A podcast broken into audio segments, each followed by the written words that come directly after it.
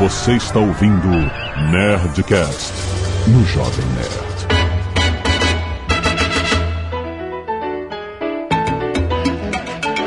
Landa, landa, landa, nerds! Aqui é Alexandre Antônio, Jovem Nerd, in and out. Olá pessoas, aqui é Anderson Gaveta e eu preciso do Cama Hambúrguer agora! Eu quero um também. Então, aqui quem fala é Carlinhos Troll e eu moro na terra do junk food. Aqui é o Guga Mafra e eu sou um dos inventores do X-Coxinha. Aqui é o Azagal. Eu tô vendo o Jovem Nerd comer sopa e tá asqueroso. Amanhã eu vou fazer exame e ter que comer sopa hoje. Tá, mas não precisa comer assim. Não precisa comer Mas dessa tá uma maneira. merda de comer com a colher assim. Ah, vocês entenderam como ele tá comendo a sopa então, né? Eu tô, é, eu tô comendo que nem chinês. A minha segunda entrada é: o Jovem Nerd não consegue comer sem se cagar. Muito bem, nerds! Estamos aqui para falar de junk food. Vamos falar de fast food ou de junk food? Essa que é Existe a diferença? Claro que existe. Existe? Claro que existe. Toda fast food não é uma junk food? O espetinho de carne é rápido, mas não é junk. Não é junk. Hum, vamos ver. Vamos Um discutir. temaki é rápido e não é junk. Vamos. É verdade, bem. O McDonald's não é fast food, segundo a definição deles, por exemplo. Ah, não? É o quê? É restaurante. Ah, é restaurante. É. Ué, e os 45 segundos? Tem McDonald's Do- 45 segundos mais. Dos hambúrgueres, dá faça aquele banho especial, cebola Não, do isso hambúrguer. você só tá entregando sua idade. E É. aí? Canelada.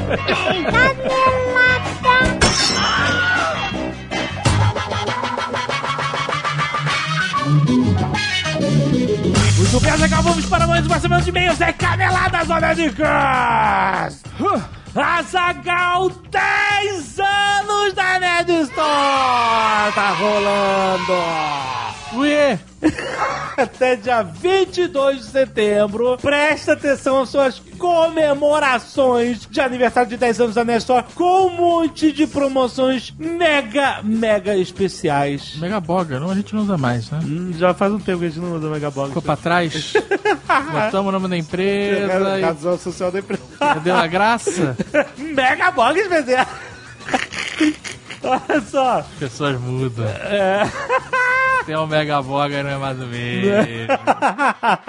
Olha só o que, que tá acontecendo. Se você entrar na Nestor, não precisa nem ter link especial. Entrou na Nestor, a home do site tá completamente. É loucura. Tá, é, loucura, É loucura, aniversário é loucura. A Generalizada. gente perdeu o controle das promoções. É isso que tá acontecendo. É o seguinte, olha só, já vou listar algumas. Todo dia tem uma oferta especial do dia. Como são 10 dias de promoção, vão ser 10 ofertas. Você já perdeu algumas, se você não viu antes, vai hoje ver qual é a super oferta do dia com mega desconto válido somente hoje. Outra coisa, camisetas recém-lançadas campeãs de venda e foram repostas. Tem promoção, olha só, tem camiseta com 15% de desconto, com 30% de desconto, até 40% de desconto no outlet de camisetas da Nerd Store. Tem também super promoção de camiseta surpresa, Zagal, que tá fazendo um sucesso que eu sei. É o seguinte, você compra sem saber a estampa. Ó, Você escolhe o seu tamanho, óbvio, aham. Mas você não sabe a estampa. Ela surpresa Seria irado se fosse qualquer tamanho. qualquer tamanho, né?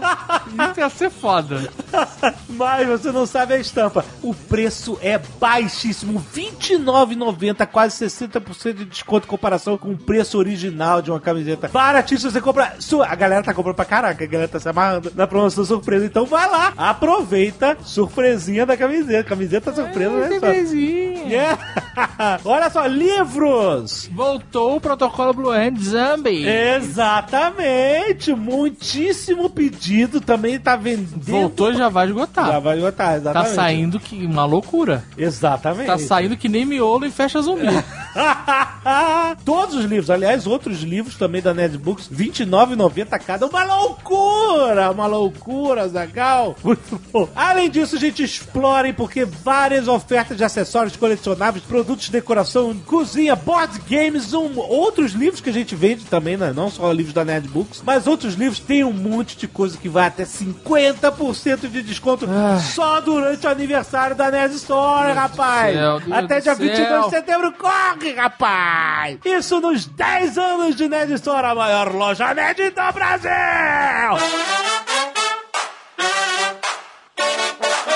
E se você não quiser ouvir os e-mails e recados do último Nerdcast, pode pular diretamente para 16 minutos e 11 mil calorias por dia. Ah, Zagal, vamos agradecer como fazemos toda semana aos nerds que doam sangue e mandam suas fotos aqui para o cacete de agulha. Beatriz Alencar, Gabriel Sarmento, Matheus Anselmo, Lucimar Anselmo, Jéssica Regina, Lucineia Anselmo também. A galera foi toda junta. Família Ca- Anselmo. Família Anselmo toda.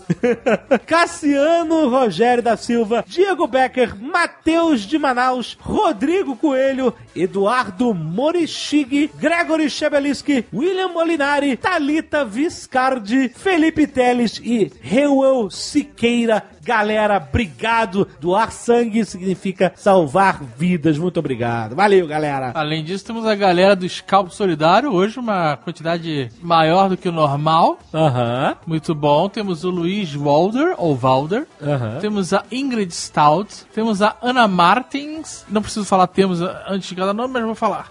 temos a Tamires Martins. Temos a Vanessa Soares e temos a Luciana Caraça. Por que, que você falou Ana Martins e Tamires Martins? Você Ah. percebeu isso? Não. Bom, tudo bem. Arte dos fãs. Quero agradecer a Alexandre Sampaio que mandou os hábitos secretos do Atila e do André. e o Atila gosta de. tem o hábito de receber dinheiros. Lembra? Eu não lembro de mais nada. E Ozob, um grafite do Renan Cirotti, que ele fez em cima da capa do livro Ozob, ficou muito, muito maneiro. Valeu, cara. Lucas Palma Stabile, 24 anos, programador Santo André, São Paulo. Olá, bancada do Nerdcast, esse é meu segundo e-mail. Bancado.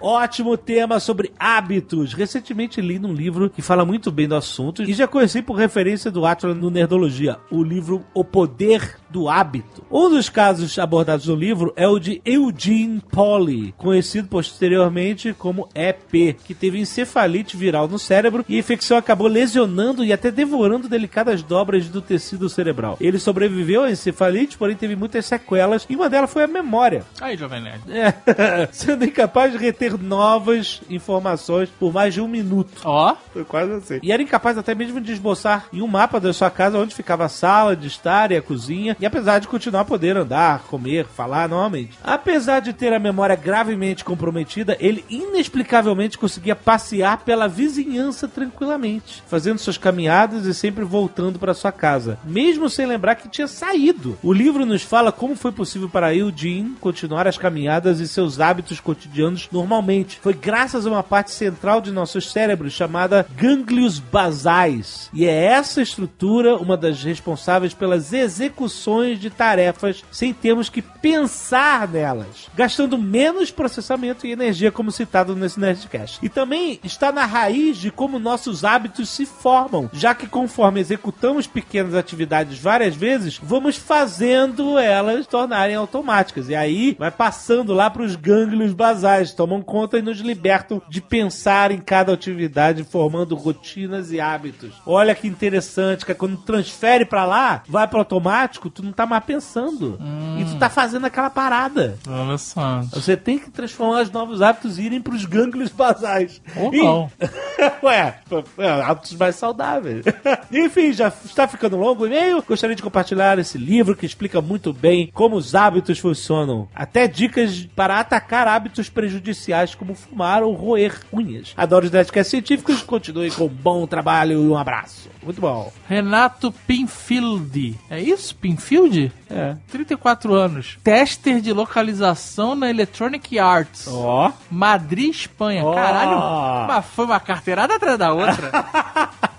o que, que é tester de localização? É, é dublagem? Pode ser, pode ser. Ele pode Será que ele é chegar- tester da dublagem em português na Espanha? O espanhol, não sei. É, pode ser também. Nossa, que fantástico. Ele ouve e fala assim: ah, gente, tá. Fale mais sobre o seu trabalho, Renato. Olá, nerds. Esse não é meu primeiro e-mail. O primeiro está muito perdido no mar de e-mails não lidos nesses diversos anos de Nerdcast. O episódio 584 do Nerdcast, Hábitos Fantásticos e Onde Habitam, me fez lembrar de algumas curiosidades que vivi ao vir morar a primeira vez na Europa. Eu queria saber do seu trabalho, mas tudo bem. Eu realmente estou interessado em saber o que é um tester mas de localização. Deve ser isso. Deve ser uma easygoing job maravilhoso da Electronic Arts. Quais são os jogos da Electronic Arts? Muitos. Ok, obrigado. Tipo, muito, tipo, me ajudou Star muito. Wars Battlefront, Olha aí. etc. Melhor job! Bem, continua aqui. Como comentado, os europeus realmente estranham o hábito brasileiro de tomar banho rotineiramente. Hum, Aí, já falamos disso, exatamente. O primeiro lugar que morei era um quarto alugado na casa de um ucraniano do interior. Logo na primeira semana ele veio reclamar que eu tomava banho Ó, demais Olha aí. e demorados. É. Opa! Não, não falou demorado, seu sacana. E que isso não era normal. Realmente, banho demorado é um negócio complicado. E que não fazia bem pra pele. Não faz bem pra pele. O banho demorado não faz bem pra energia, no geral. Né? Percebendo, pra dar anemia, inclusive. Percebendo que eu não iria deixar de tomar meus banhos, ele ordenou que eu tomasse um banho de 10 minutos ou dois banhos de 5 minutos Caraca. no máximo. Ah, Um banho de 10 minutos é um banho Não, ok. é, é o banho, ok. 10 minutos. Você tá precisando de mais, cara? Aí realmente. Ah, o medo do crânio era um ladrilho.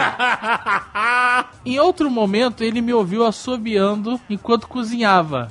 Na mesma hora, ele veio balançando as mãos negativamente e falando: Não se deve assobiar dentro de casa, traz má sorte. Caraca. Se você quiser, vá assobiar na rua, mas não dentro da minha casa. Tá bom, né? Fiquei com aquela cara de besta e desde então não assobiei mais. Um outro fator que não é normal para nós, mas que para os europeus parece que é, é o fedor. Opa! É bem comum sentir alguém fedendo Não é bastante possível, cara. e forte. Eita, ferro. Seja homem, mulher, bonito, feio. Caraca. Algo que percebo entre meus colegas de trabalho europeus, no trabalho que a gente não sabe qual é, é o fato deles nunca tirarem os casacos. Hum, aí o futum fica ali, guardado. Na rua pode estar frio, mas no metrô, no ônibus ou no trabalho já não está, porque tem calefação em tudo. É. Mas mesmo assim, eles continuam vestindo seus casacos. Ou seja, Estufa de CC. continuam maturando suor de diversos dias na roupa, como disse a Zagal.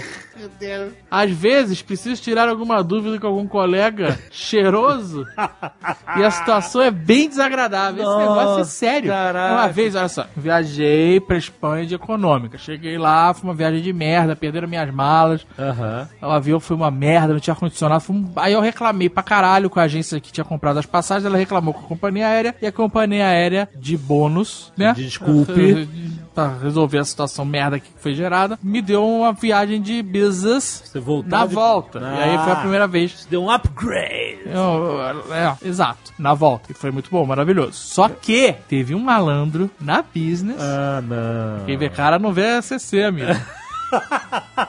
que entrou vencidaço, vencidaço. Era inacreditável. Nossa, cara. E ele sentou umas três poltronas pra trás da gente, no, Na business. da business. Aham. Só que ele não chegou na gente, né? Mas eu fico imaginando a menina que tava sentada do lado dele, Caraca. que pagou pra ter uma viagem mais É, confortável. não pagou. Imagina que você pagou e, aí toma, o filho da puta fedendo a merda. Parece que tava cagado, Ah, desgraçado. Cagou na mão e esfregou no sovaco, cara. Nossa, cara.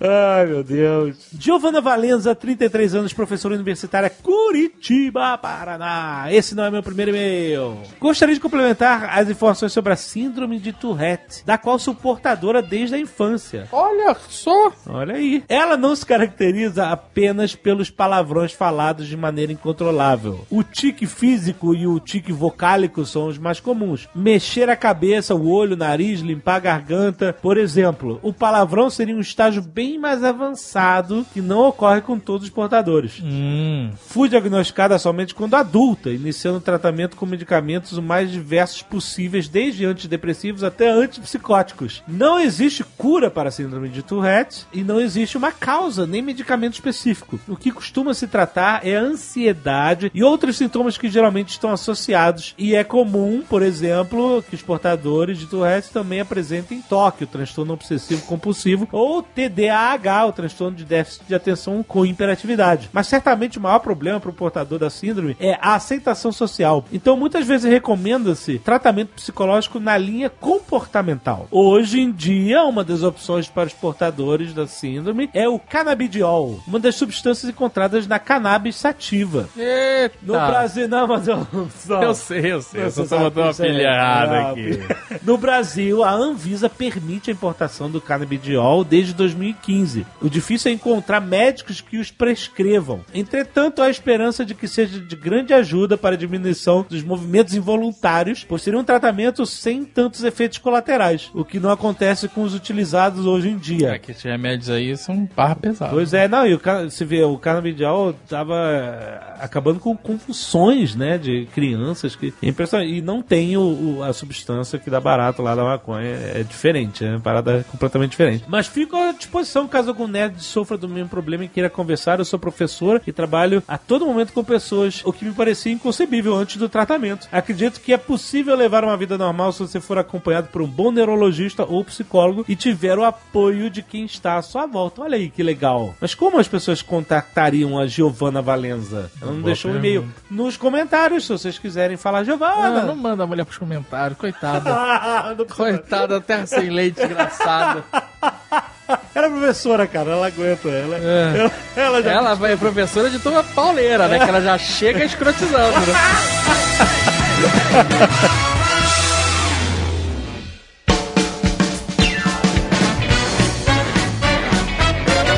Eu quero dizer uma coisa antes da gente começar, um disclaimer. A gente tem várias aqui pessoas que são iniciadas no junk food, mas nós temos um mestre.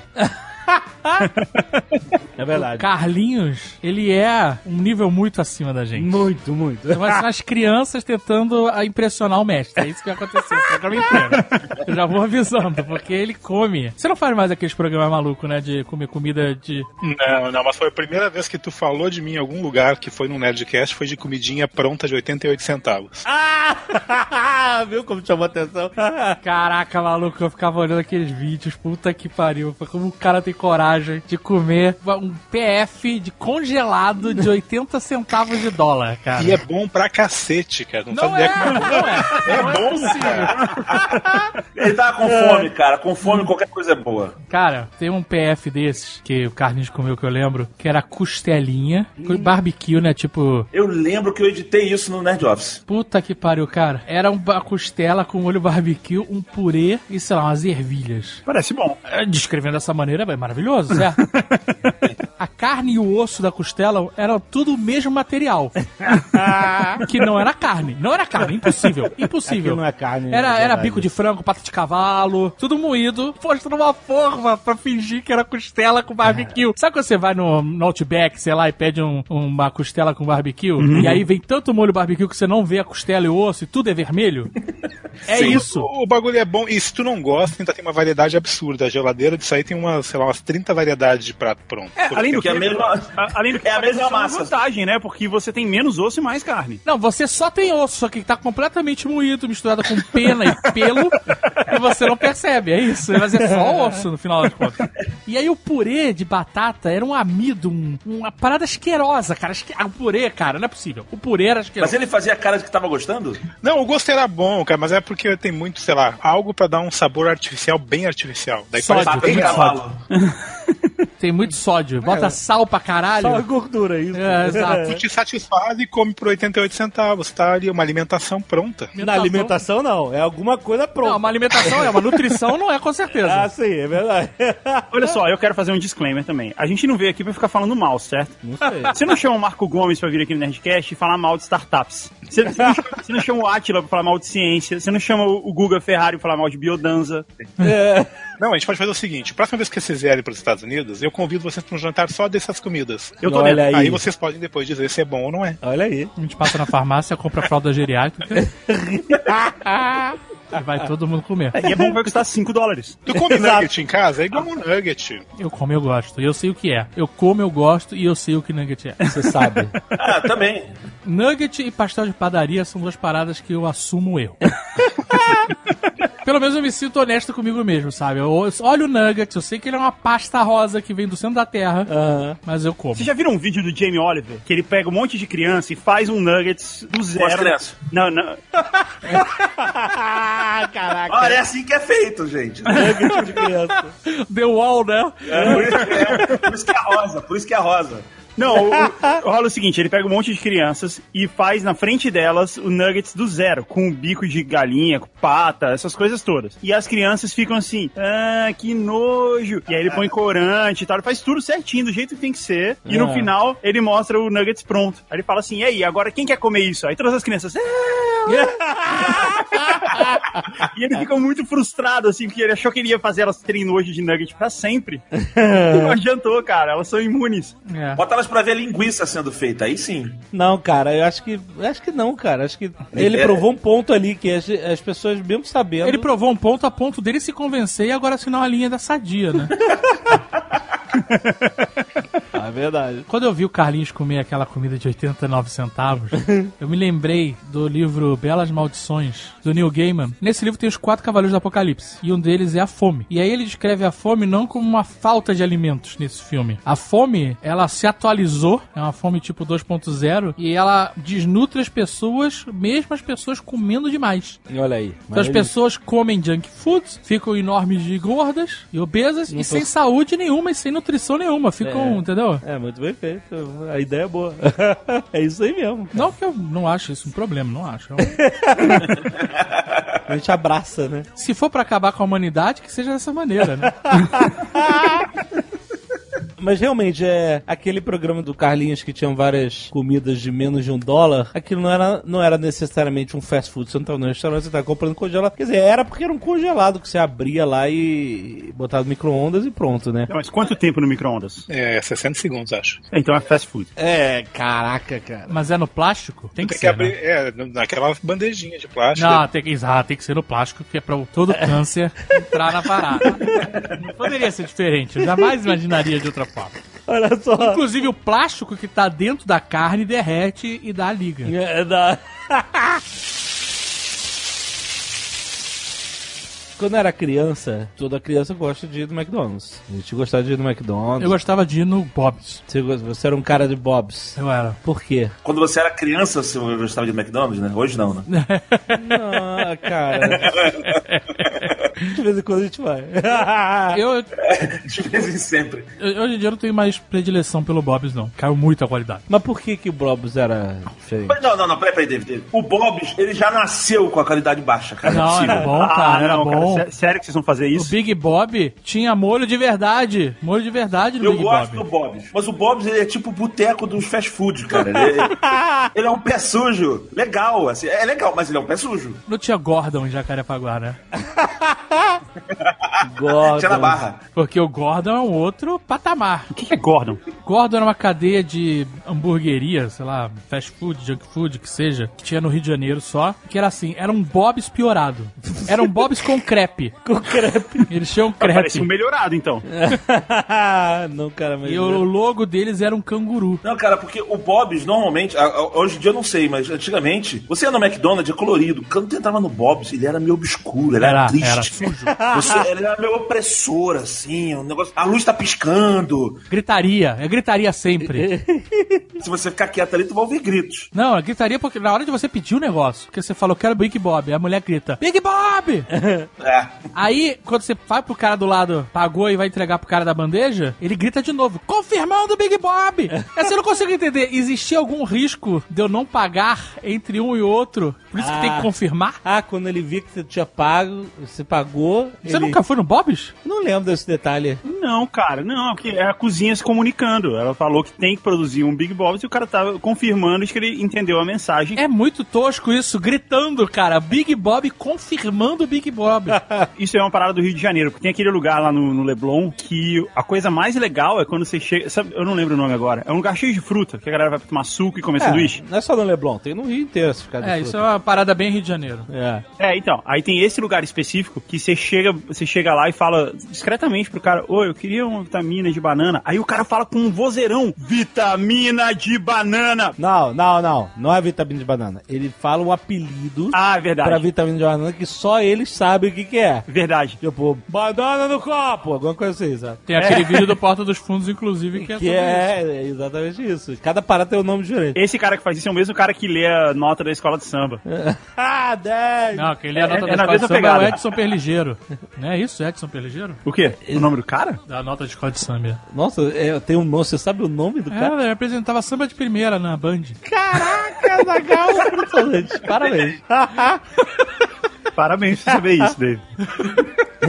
O, pi- o pior é que eu lembro desse programa também. Mas o que, que vocês viam de diferente no... O que, que eu gostava no Bob's? É. É que meu pai ia beber, tomar uma cervejinha. Ah, E o Bob's era em frente ah ao bar que meu pai tava bebendo. tem uma circunstância aí. Então Ah. era um fim de night, sabe? Coisa de domingo. Pré-trapalhões.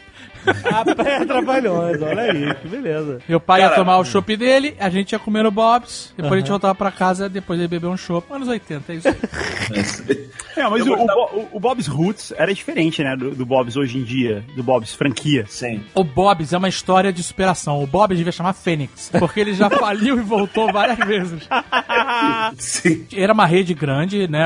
A história, pelo que eu me lembro, e não vou pesquisar no Wikipedia pra confirmar, era uma rede de um gringo americano, talvez Bob. Chamado Talvez Bob. o Bob. O Gordon. É, o Gordon, o nome era Bo Gordon. E ele abriu essa, essa hamburgueria que não tinha no Brasil. O Bob's existe no Brasil antes do McDonald's. Ah, olha só. Não sabia disso. Ele tava trazendo o conceito Isso. Pro, pro Brasil, é isso? Exato. Interessante. Em Brasília, quando eu era criança em Brasília, não tinha McDonald's. Até uma certa época. Acho que inaugurou ali pro 88, 89. São Lourenço não tem até hoje. Pois é, pois é, Brasília era igual São Lourenço nessa época. E quando inaugurou, virou uma febre. Todo mundo queria ir lá, tipo, famílias iam no, no McDonald's, sabe? Era como. Era um evento. Na minha Era um geração, evento. Exato, era um evento, porque era incrível, cara. E outra, existia. Vocês, não, vocês até falaram no Nerdcast faz uns, uns duas, três semanas atrás do brinquedinho do McDonald's, né? O brinquedo do McDonald's chegou antes do McDonald's em Brasília. Como assim? Então, você lembra o brinquedo do McDonald's que tinha? Que era um- uma lanchonetezinha e tal, que vinha com as coisas. Ah, tá. Talvez você tá falando do brinquedo que vinha no lanche. Era, era, um, era uma lanchonetezinha do McDonald's que você comprava. Ah, E sim, sim. Você podia brincar com ela. tá? A chapa era com água. É, isso aí. é, Era, e tinha, tinha a caixinha do sanduíche, né? E de repente a gente viu aquilo ali real, entendeu? Aquilo que parecia. que Era como se fosse um brinquedo que virou realidade. Era incrível, cara. E tinha aquela caixinha que era de isopor, não era de papel igual hoje. Isso, o pessoal falava que o sanduíche do McDonald's tinha gosto de isopor por causa disso. Eu achava irada as caixas de isopor, achava foda. Eu fazia uns aviãozinhos com elas. Eu, eu recortava, isso é coisa de pobre de Jacarepaguá. Eu recortava a caixa, botava no pregador, ela virava um aviãozinho. Era legal. Olha aí, que beleza. Eu gostava, eu tava falando do Bob's, eu gostava do Bob's, ele tem uma atitude meio exagerada que tem hoje. Que o McDonald's era muito certinho. Eu ia no Bob's, ele tinha um sanduíche que não tem mais, eh, chamava Bob's Burgão. Aham. E o cara, assim, eh, era, devia ser uma regra na cozinha que é não aplicar o molho da maneira correta. Duas vezes o que deveria ter de molho no sanduíche. Aham. Ele veio numa sacolinha de, de- um saquinho de papel, era uma bolsa de líquido embaixo, sabe? Cara, não, tem essa Era nojento, mas era legal. Eu ia com- no Bob's com um amigo meu, quando já era adolescente, a gente comendo sanduíche e ele todo cagado. A cara, a barba, tudo cagado. Não era Jovem Nerd. Poderia ser, mas não era. Eu falei, cara, você tá com molho aí na barba. Ele, ah, eu limpo no final. O cara comia, se cagava todo É. e não limpava até terminar. Porque ele sabia que ele ia se cagar o tempo inteiro e ele tinha inteiro. preguiça de manter, fazer a manutenção da limpeza. Entendi. Fazia uma vez é, só. Eu tenho barba. Então, qu- quem tem barba e quando come, vai ficar molho ou que seja no bigode. Não tem como, é in- inevitável. é. Então eu tô sempre passando um guardanapo pra não ficar, né? Sim. Aquele clima estranho. E ele já clima não- de fim de pornô. Caralho. Puta merda. Não precisa ser tão gráfico, Dave. A gente deu na primeira vez, você falou. Eu gosto de agredir as pessoas visuais. então eu tô sempre. E ele não, cara. Ele terminava a parada como se tivesse feito uma guerra. Na cara dele. A guerra acontecia na cara dele. Meu Deus do céu. Mas esse negócio que você falou do McDonald's que inaugurou, todo mundo virou uma febre. Eu lembro nitidamente disso em Campo Grande, no Rio de Janeiro. Na época que eu frequentei muito o bairro de Campo Grande. E, e eu que sou suburbano, né? Do programa, vamos lá. Eu sou tudo. Eu assistia Perligeiro no sábado de primeira. cara. E eu frequentava Campo Grande, e Campo Grande não tinha nenhum restaurante de rede. Eu vi nascer o shopping em Campo Grande, eu vi a cidade florescer. O, bairro, We- né? Campo West Grande. Shopping? West viu? Shopping. Olha Eu vi só. ser construído aquele shopping. Eu fiz o site do West Shopping. E aí eu lembro que antes do West Shopping inaugurou o Habib's. Ó, a primeira E foi o um- Habib's é uma, é uma nova categoria. Eu- não, e foi um big deal, inacreditável. Foi o McDonald's do Guga, era o Habib's em Campo Grande. Aham. As filas eram inacreditáveis. Porque eu acho que era o único estabelecimento, era o único edifício de Campo Grande inteira que tinha ar-condicionado, incluindo residências. então isso já era um puta diferencial. As pessoas se arrumavam. Olha. Assim como o curitibano se arruma pra ir ao cinema, as pessoas se arrumavam pra ir no, no, Habib's, cara. Caraca, olha só. Era um evento, um evento de final de semana das famílias campograndenses. Mas o Habib's abriu lá gourmetzinho ou é... Não, era o Habib's normal. Habib's normal. Era no começo do Habib's, acho que se eu não me engano foi a primeira ou a segunda loja do Habib's no Brasil. Porque o mote deles era vender esfirra menos de um real, né? Sempre foi, até hoje, Essa né? era a parada. Por isso que atraía o O mote era vender comida merda, esse que é o negócio, que é horrível, é horrível. Já, não é, não é, não, Não, fala é horrível. Cara, o Guga, o Guga tá nesse programa porque o Guga, ele não tem paladar. Aí é fácil gostar. É muito, cara. É ruim, mas é bom. É ruim, mas é bom. Eu já tive. a- a- o Habib's ainda é o campeão no ranking de piriri, pra mim. Mas eu gosto mesmo assim. Eu não, eu, não tenho, eu não tenho esse problema, não. Mas eh, eu gosto do Habib's, cara. Eu gosto da pizza do Habib's. A pizza de pepperoni do Habib's é especialmente gostosa. Pizza de pepperoni. Tem pizza de, do, Tem do pizza de pepperoni. Na verdade, é uma esfirrona gigante com pepperoni. você, cara, você é um cara muito errado, cara. É especialmente gostosa, cara. Experimenta lá pra você ver. O Habib's tem tudo, cara. Deve ter feijoada lá. Sem contar que o Habib's, ele é o único lugar realmente honesto com você em relação à sua comida. É o único lugar onde você compra uma esfirra de 89 centavos e você come uma esfirra que tem o sabor equivalente a 89 centavos. Não tem mentira. E, cara, É. Dave, eu e você já foi em restaurante de 100 reais, 200 reais, 300 reais por cabeça e saiu de lá insatisfeito. Puta, não valia essa grana. No Habib's isso nunca acontece. Pelo contrário, às vezes você pensa, puta, valia até mais. Eu pagaria até 99 centavos.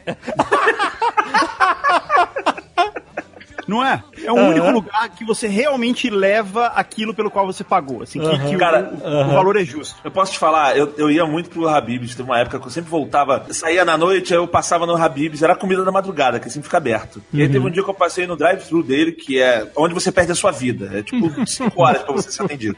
Você se perde no Dive Tour, não tem um caminho certo, né? É, exato, é tipo Caverna do Dragão, sabe? Tem que achar o mestre dos magos pra te tirar dali. E aí eu fui, cara, era, sei lá, tava amanhecendo. E aí eu presenciei uma coisa que eu nunca queria ter visto na minha vida. Tava no momento da limpeza do Habib's. Eita! Ô, Cara, beleza. Eu vi uma cena, eu tava na janela olhando, tinha uns kibes, um- uns negócios no chão, no- na janela, assim, já meio passado. eu tava limpando, o cara falou, vamos juntar tudo. O cara começou a tacar comida no chão. Pá, pá, pá! E tacava nos outros. Era um, sei lá, uma Guerra guerra de kibe. Guerra de kibe? Caraca! É, começou a tacar os outros funcionários. Ah, ah, taca no chão, vai lavar mesmo. Ah, começaram a tacar tudo e viu um cara com um balde nojento, com a água tacando no chão. Pronto, senhor, aqui tá a sua esfirra. Não comer. Peraí, não joga essa não que tem o cara aqui. A esfirra aberta que nem um ferimento. Ela vem, tipo, né? Vem desprotegida, né? Dá vontade de falar, cara, bota uma gaze. Bota uma gaze em cima da esfirra, por favor. A esfirra está ferida. E o cara, ele veio trazendo a minha caixinha de esfirra, chutando os quibes no chão, assim, tal, tal, tal, sabe? Nossa, que delícia. Caralho, cara, o Habib's é muito escroto, cara. Você sabe o que significa Habib? Habib? Habib não é gênio maluco que vende esfirra aberta, né? Habib é meu amor. Ah, Habib. É verdade, a gente aprendeu isso com o Charlie. Olha aí. Caraca, pra mim era um nome, John Habib, sei lá. Não, o fundador do Habib se chama Antônio Alberto Saraiva. Sério? É brasileira? A rede brasileira? Brasileiro, aí. Isso é uma rede brasileira. Ó, e eles abriram uma, uma nova aqui, do lado aqui da. Ja- Só Jacarepaguá tem essas porra. O nome é Ragazo, que é uma. é- Ragazo é excelente.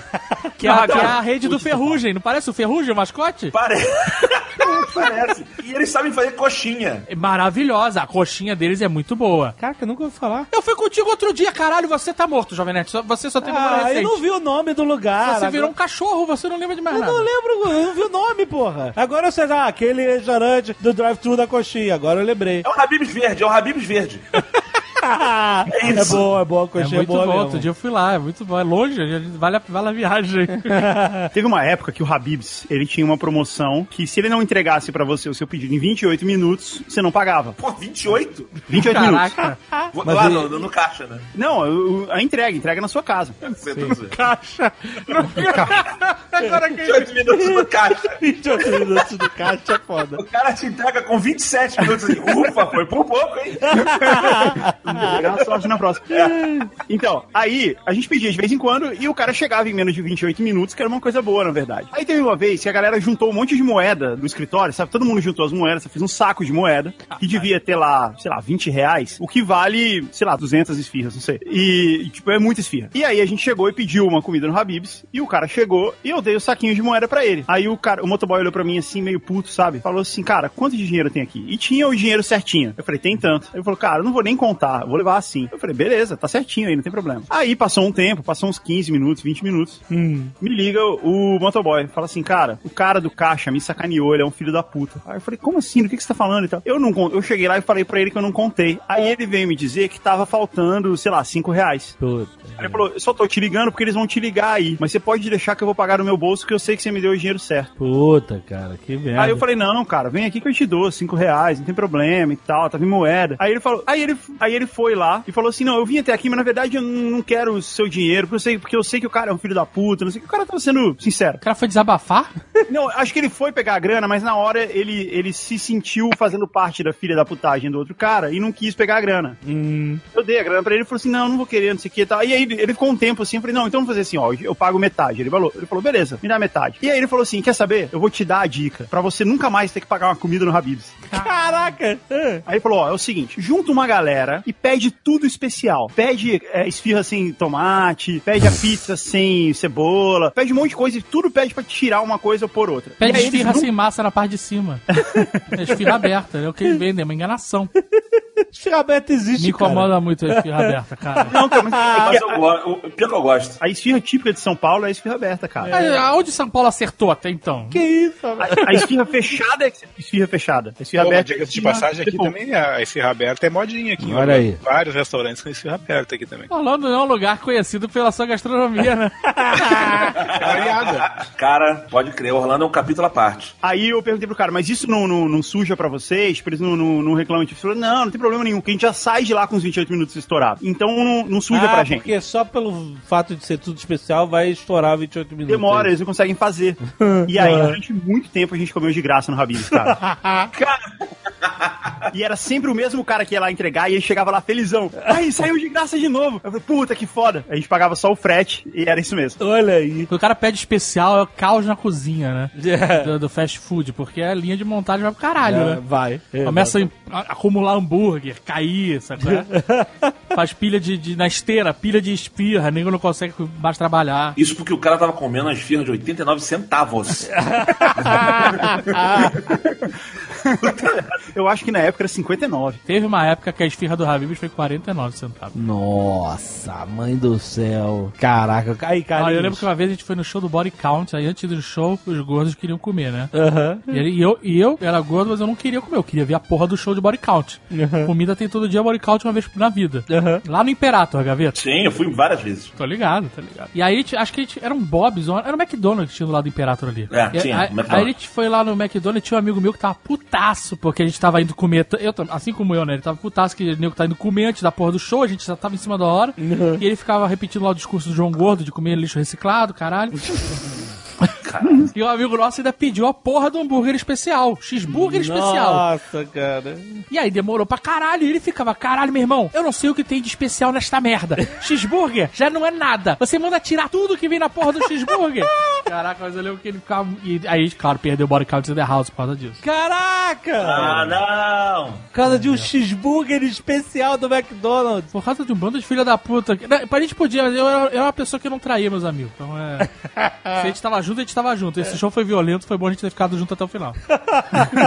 Eu sei. Cara, eu- sabe dá raiva? Aí tu pede um especial e o cara demora 30 minutos a mais. Aí a diferença do especial, ele é sem picles. É, mas é por isso. é, Você acabou com a linha de montagem do cara. Mas eu fico imaginando o que que, o que que faz o cara demorar tanto, porque ele tem que pegar o hambúrguer, ele tem que pegar na Não. linha de montagem, tipo assim, eu tenho que capturar um e limpar. É isso que ele não, tem que fazer? ele, é porque ele, sei lá, você deve- justifica. Não, é porque ele não tá pronto. Ele não tá pronto já, exatamente. Com fast food tá tudo pronto. O cara montando lá, tira o pico e fudeu! Fudeu! Correndo do lado pro outro, desesperado. Tem que chamar o Pickle Rick.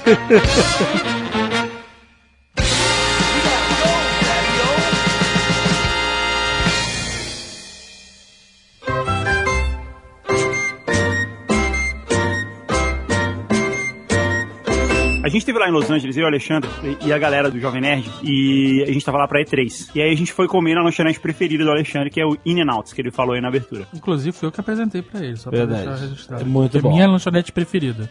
Também é a sua preferida? com o seu. É minha lanchonete de até 5 dólares preferida.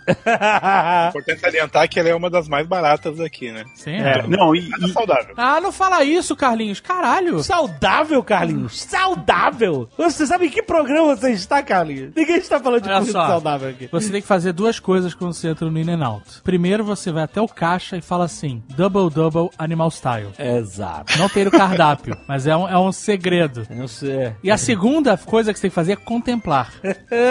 Porque o In n Out é uma parada inacreditável, cara. É impressionante. Mas tu sabe que eles ficam putaço com o negócio double-double, né? Por quê? O Double Double não, Animal Style, né? Eu quando pedem, porque sai da linha de produção deles. Ah, é, é um especial. exatamente. Ah, mas eu realmente sou muito preocupado com o atendente de In n Out. Então, era isso, era isso que eu ia falar, porque o cardápio do In n Out ele tem, sei lá, 10 linhas. É, ele tem o cheeseburger, o double... Na verdade é double double, cheeseburger, hambúrguer, milkshakes. Acabou. E é isso aí. frita. E soda. Nem se dá o trabalho de botar os sabores. Soda. Só que tem 50 opções secretas que a gente descobriu lá. A gente começou a procurar na internet e tem um monte de opções secretas. Sim. E todas elas têm um nome, tem um nome especial, igual você falou aí, Animal Style, que eu não sei o que é, mas todas elas têm um nome específico. Se você chegar lá e falar, o cara vai, vai agir como se ele tivesse numa sociedade secreta com você, vai falar, uhum. e, e- e vai chegar um sanduíche diferente pra você. É muito maneiro você falar Double Double Animal Style, porque o caixa ele dá um sorrisinho. e as pessoas do lado que estão na fila ou esperando ser atendidas, elas ficam se perguntando o que tá acontecendo. É, é, tipo assim, o código secreto de uma Porque sociedade. você não falou assim, ah, eu quero um double double com extra tomate, ou com bacon extra. Não, não. Você fez um, você usou um código. Exato. Você falou, e é um código foda. Sim. Né? Eu quero um double double no capricho. Sabe qual é? É animal style. Parece, parece algo saído de Pulp Fiction, né? Porra, parece algo saindo do filme do John Belushi, cara. Maravilhoso, é maravilhoso esse hambúrguer. Mas você vai explicar o que é Animal Style pra gente, não? Animal style ele tem tudo em dobro. Ele tem mais molho. Ele tem tudo em mais carne em queijo. dobro, molho, queijo. Só tem pão em dobro, o resto tem tudo. É, é foda. É... O Double Double é um, é um hambúrguer que é tudo duplicado. O Animal Style é quadruplicado. Não, Excelente. não tem mais hambúrguer. Tem? Tem. Caraca, cara. Ele tem quatro E- hambúrgueres. E é só e isso é o suficiente para uma dieta diária de 2 mil calorias. Você pode comer isso e nada mais do dia inteiro. É muito bom, cara, o In n Out. Ai, não, rapaz. Na Saudade. próxima vez, só que só tem lá na Costa Oeste, né? Na próxima vez eu vou, vou pedir isso. O In n Out, a gente tava pesquisando, né? Porque ele só tem na Costa Oeste. E a gente, pô, a gente podia levar isso pro Brasil. Imagina fazer uma franquia de In n Out no Brasil. Seria mágico. Porque a parada do In n Out, olha só, não existe In n Out vazio. Eu nunca vi na minha vida. Não, Já tá fui em vários, lotado. nunca vi vazio. Tem fila pra fora. Tem um que eu sempre vou, no momento babaca, sempre que eu vou, Los Angeles, o avião pousa no aeroporto de Los Angeles, eu alugo o carro, aí eu pego o carro, são seis minutos, não preciso nem do GPS mais. É do lado é, do Você aeroporto. sai do aeroporto, vira à esquerda, esquerda, direita, pum, in and out. Tá sempre lotado. E sempre lotado o drive-thru, fila monstro Sim, de carro, e sempre lotado o restaurante. Só que você não fica duas horas esperando, é bem rápido. É rápido, Só que é né? sempre cheio. E a parada do in and out é que ele foi o restaurante que criou o conceito de drive-thru nos Estados Unidos. Isso, lá na década de 40. mesmo? É, Exato. porque até então só tinha aquele restaurante que era o, o drive-in, né? É, não sei se é drive-in exatamente o nome, mas é aquele que você para e prende uma bandeja no vidro do seu carro. E aí você come dentro do carro. Que eram bons tempos também, vai. Eu não sei que eu não vivi esses tempos, cara. Mas ó, o In n Out não se enquadra exatamente na minha comidinha de 80 centavos. É um hamburgão de 3 dólares é só bico de pato. moído. É, é Então, eu isso percebo que o Carlinhos ele tem o mesmo problema de paladar do Guga. Porque ele tem sabor, texturas, tem nuances. Não é bico de pato, cara. Ele é bom. Assim, a carne não é a carne gourmet de quatro dedos que sangra e é no ponto da casa. Não tem nada. É aquela carne de hambúrguer fininha. É o estilo dele. Bem passadinho. Pô, mas aqui é bom. Mas, puta, eu acho muito bom, cara. E aí a parada que a gente ficou, né? Vamos fazer, vamos abrir uma franquia do In-N-Out, caralho. e aí a gente foi pesquisar e o In-N-Out é uma empresa familiar até hoje. Até desde a década de 40 até hoje. A, a presidente do In-N-Out é a neta dos criadores do, Do do senhor era um- Senhor dois irmãos. Era um casal, era um casal que criou. John e John Out. Johnny Michael, Nau- Michael Out. Michael E eles inventaram o conceito de drive-thru que a gente conhece hoje, cara. Muito foda. E aí, por isso, ela- eles são donos de todos os restaurantes não tem franquia. Exato. Porque eles não é. querem perder a qualidade. Eles têm uma parada. Tanto que todo. Provavelmente eles ouviram a história do McDonald's, como ele tomou no cu, os irmãos McDonald's, e resolveram nunca arriscar fazer o negócio da franquia. Ter um sócio pra isso. Em Brasília tinha algumas lanchonetes que faziam isso aí que o Dave falou. De você, você chegava, parava com o carro na frente, dava uma piscada no farol, vinha um garçom, colocava uma bandeja na sua janela e você comia ali. E era, era uma época muito legal, assim, que você tá ali na Belina com, com a sua família toda. E que aí, na época do faroeste caboclo? Que época era essa? É, pois é, isso aí. Quando dos anos 50. Aí tinha aí- o João do Santo Cristo, tinha... Era nos anos 80, cara. Mas tinha duas grandes lanchonetes na cidade. Uma era o Trux e a outra era o Girafas. Olha aí, os girafas. O Girafas, o Girafas era uma lanchonete roots, normal. Tinha o girafas, girafas, girafas que a gente conhece hoje? o Girafas que a gente conhece hoje, é. Tinha duas lojas. E ele era uma lanchonete normal. Você chega e fala com o chapeiro, sabe? Você, e, e o sanduíche era mais. Ele não parecia tão pré-fabricado, assim, igual esse de hoje, sabe? Ele era Aham. mais. Parecia mais sanduíche de padaria, assim. Que jornada E- desses caras, hein? Pois é, cara. E, e eles viraram franquia e tal, e virou uma, uma rede milionária. Tem aqui nos Estados Unidos, inclusive. Olha aí. O Trux, que não foi por esse lado, queria ser dono de todas as lojas, quebrou, faliu. E ele era maior do que o Girafas. Caraca, que impressionante. Brasília tem essa parada, né? Tem as suas comidas típicas horrorosas que todo... Ah, sério, porra, David. Ah, nesse programa, com certeza a gente vai falar sobre isso. Não, não vou falar mal, cara. Não, mas o Guga vai defender. Ele vai defender os e não vai brasileiros. conseguir, não vai conseguir. Não, ó, fala aí, eu sei o que, que é. Tá falando da pizza lá A do, pizza do Dom Bosco. do Dom Bosco, isso. Famosa pizza. Todo mundo vai em Brasília, tem que ir no Dom Ah, Bosco. do Dom Bosco, tem que ir no Dom Eu não sei se é Bosco. todo mundo vai em Brasília ou só quem vai em Brasília conhece o Google e o Marco Gomes.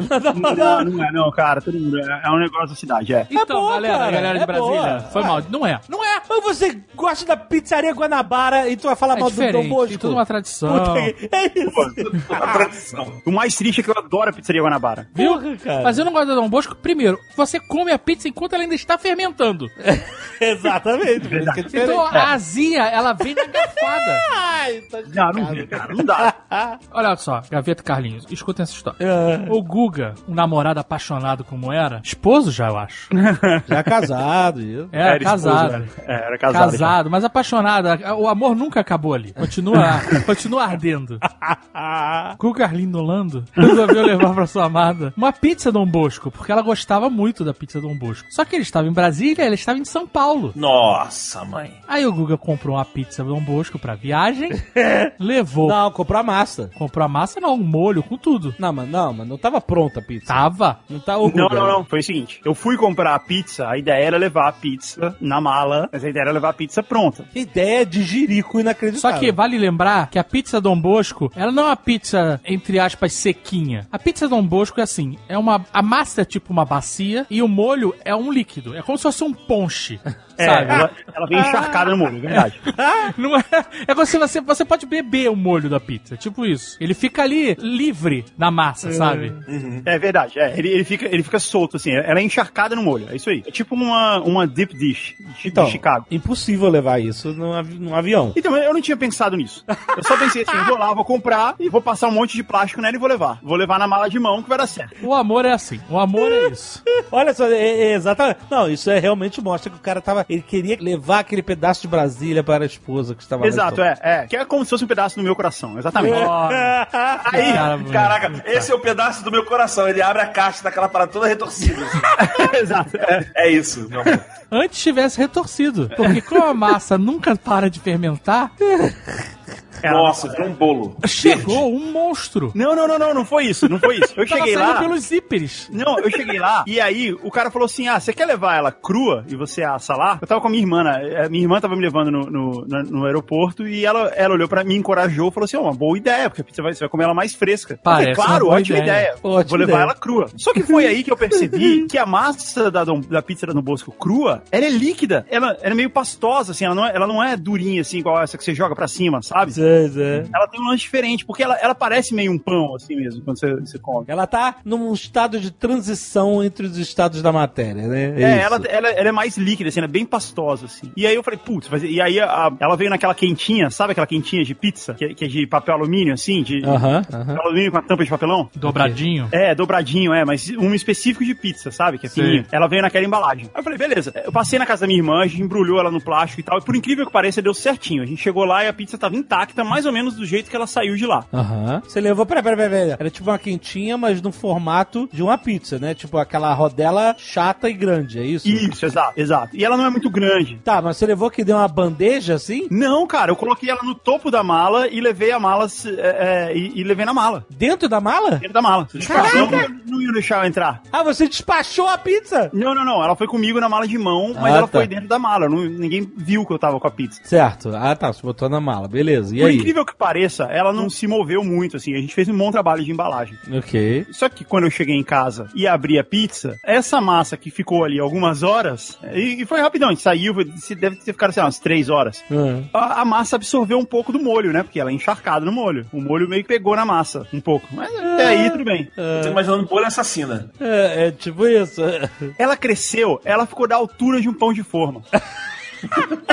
ela absorveu todo o molho, todo o queijo e virou um pão, cara. Ela virou um pão enorme. Caraca. E ela tinha um cheiro de cerveja absurdo. Ah, é? fermento. Por causa do fermento, exato. Puta, tava fermentando ainda. Ela isso aí. fermentou pra caramba, exato. Ela ficou lá descansando, fermentando, e mas ficou gostoso. A gente comeu, ficou realmente. Ficou mas bom? parecia que você tava comendo um, um pão. Um pão sabor pizza. Essa história na minha memória era muito melhor. na minha memória, você abre o bagageiro do avião, a pizza explode na sua cara. Inclusive, eu já contei pra várias pessoas essa história da minha versão e elas adoraram. Ah, muito mais maneiro. Mas olha só, o Guga disse que se você quiser, você pode pedir feijão no McDonald's. É verdade. Olha aí, sabia dessa, gaveta? Sabia? E. Nossa, que legal! Ah, se fuder, vai se fuder. Eu achei Tudo legal, que eu pô. queria! Mas, mas isso não é mito? Não, não é um mito, é verdadeiro. Conta essa Não história. é mito, não é mito. Eu não sei 100% da história, mas tem uma lei que obriga que se você vai servir comida para os seus funcionários no ambiente de trabalho, porque quando você tem um restaurante, ao invés de dar ticket de refeição, coisa assim, você pode servir a própria comida para os funcionários. Mas a lei ou uma norma, eu não- eu não não sei, alguma coisa obriga os restaurantes a terem pratos variados de acordo com a cultura brasileira, assim, pratos que são comuns. Você não pode obrigar o cara a comer só esfirra ou só coxinha, entendeu? Ou no caso do McDonald's, só sanduíche. Hambúrguer. E então, por conta disso, o McDonald's desenvolveu para os funcionários um prato de arroz, feijão, salada e um hamburguinho. É o MacPF? É o McPF. McBF. Mac escroto feliz.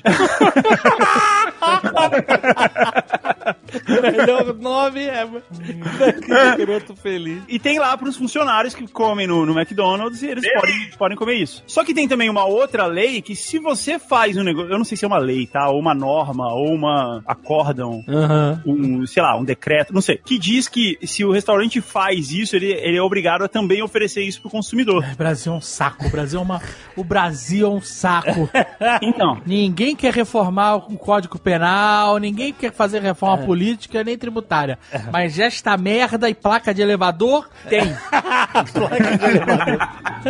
placa de elevador pra avisar, pra olhar pro elevador. Meu amigo, se você tem um elevador sei lá, você tem que morrer. É. Você se chama seleção natural. Cara, tu chega no McDonald's, ah, esse sabonete você produz aí, eu quero, eu quero, pronto, tu come. Quero um Mac sabonete. É. É, ele põe no copinho e te dá um sorvete. Mas a norma, peraí, a norma diz que se você. É, que você, é que você falou, né? Você, você tem Então que- olha só, você que quiser testar isso, mande fotos pra gente. É, você vai lá, pede o. Como é... Tem nome? Mac escroto feliz. Mas feliz. É arroz, feijão, farofa e dois hambúrgueres. É isso? Essa semana, nunca na vida o McDonald's vendeu tanto prato de arroz e feijão como ele vai vender essa semana. Mandem fotos. que merda Mandem está fotos. acontecendo? Desculpa aí, McDonald's. A gente vai substituir o cacete da agulha da semana pelo. Não, PF, back PF. Porque tu- os dois têm ferro, né? No final das contas.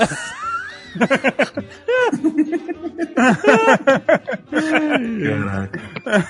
É, Imagina a leitura de e-mails. Mac escroto. Qual é que é o nome, Gaveta? Mac escroto feliz. Mac escroto feliz da semana.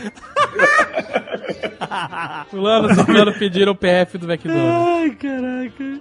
É que não, pra tu não consumir mesmo, assim. Ai, meu O Deus. cara tá querendo te afastar daquilo. Mas segundo eu li, parece que não é muito barato também. Eu, não- eu, eu, eu não tenho. A maçã custa um real, com certeza não é barato. Exato. É. Custou real porque aquela maçã é de cera. Mas será que eles fazem o quê quando você pede isso? Eles te dão um prato? É um pratinho de. É um pratinho de isopor. Eles tiram do funcionário que vai ficar sem a comida. E fala assim, 90 reais, senhor. É, pode crer. Já que a gente tá falando de lendas, tem uma outra lenda do McDonald's. Os funcionários do McDonald's têm um termo para aquele sanduíche intacto que foi trocado. Ah, a gente é? chegou lá e pediu um cheddar McMelt, que é maravilhoso, aliás. Não é não. É muito bom, Pô, cara. eu, eu gosto também. É muito bom, Caralho, eu, eu chamo de cheddar Mac merda. Ah, não. Por que você não gosta de cheddar, caraca? Eu não gosto desse é queijo de plástico amarelo que eles chamam de cheddar. Existem duas formas. Tem o True e o Nutella. é, é, do comedor Qual de cheddar. Ah. Porque eles colocam um quilo de cheddar no meio do sanduíche. Sim. Então, ou você é daquele que abre o cheddar, espalha o cheddar por ele, você É, pega... dá uma, dá uma rodadinha, dá uma Ou é aquele rodadinha. cara que não, não dá a rodadinha, você pega ele, você tem aquela explosão de cheddar saindo pelo teu nariz quando chega no meio. Eu sou esse cara aí. Esse é o True ou é o Nutella? Que é Esse isso? é o true. Dizem que eu sou true, mas eu sou Nutella pra isso, eu espalho. Não, ô Guga, você não aperta e dá a rodadinha no pão pra dar aquela espalhada? Eu faço, dou uma mixagem de DJ ali. É, foi tipo, foi tipo. É, pronto. Não, tá bom, agora descobrimos outra categoria. Pô, é, eu tenho saudade do cheddar, cara. O cheddar é muito bom. Mas enfim, vamos supor que você vai no McDonald's e pede um cheddar. E aí, só que o cara se confundiu e te trouxe um quarteirão. Certo. Você fala pro cara, não, cara, eu pedi um, um cheddar. Cheddar. O cara do McDonald's, ele não discute isso com você. Ele troca na hora. Sim. Não é verdade? É, é, é. Não, cara, o cara, não, tudo bem. Esse sanduíche que ele guarda, ele pega e guarda num canto ali, é o sanduíche que foi vendido, mas foi devolvido e tá intacto. Ele guarda num canto, ele não vai ser vendido de novo, ele guarda num, ele é guardado num canto, tem um código pra ele. E aí, se você chega no McDonald's e fala com um funcionário, é que eu não sei o código, mas vamos, vamos- vamos supor, vamos supor que ele se chame, sei lá, Refugo, Mac Refugo. refugo. Você chega pro funcionário do McDonald's, você chega lá, a paisana, Paisana? Quem que está na paisana no aí, vestido de Ronald?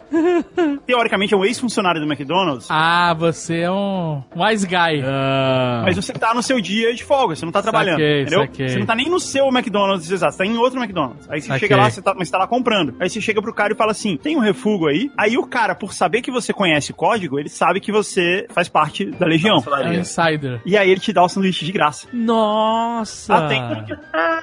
Mas qual é o código, Guga? Eu não sei, cara. Caraca, que essa história mais feia do Guga. Ah, porra! Eu tenho um amigo aqui, cara, aqui em Jacarepaguá, tem um shopping, e tinha um cara que era fã da gente, inclusive. E ele sempre me dava todos os brinquedinhos pra eu dar pra minha filha. Eu vou perguntar pra esse cara. vou perguntar- Eu não lembro o nome dele. Sinto muito, cara, mas você tá sendo citado aqui na internet. O código é. Você tem que chegar e falar: me apoia hambúrguer. Né?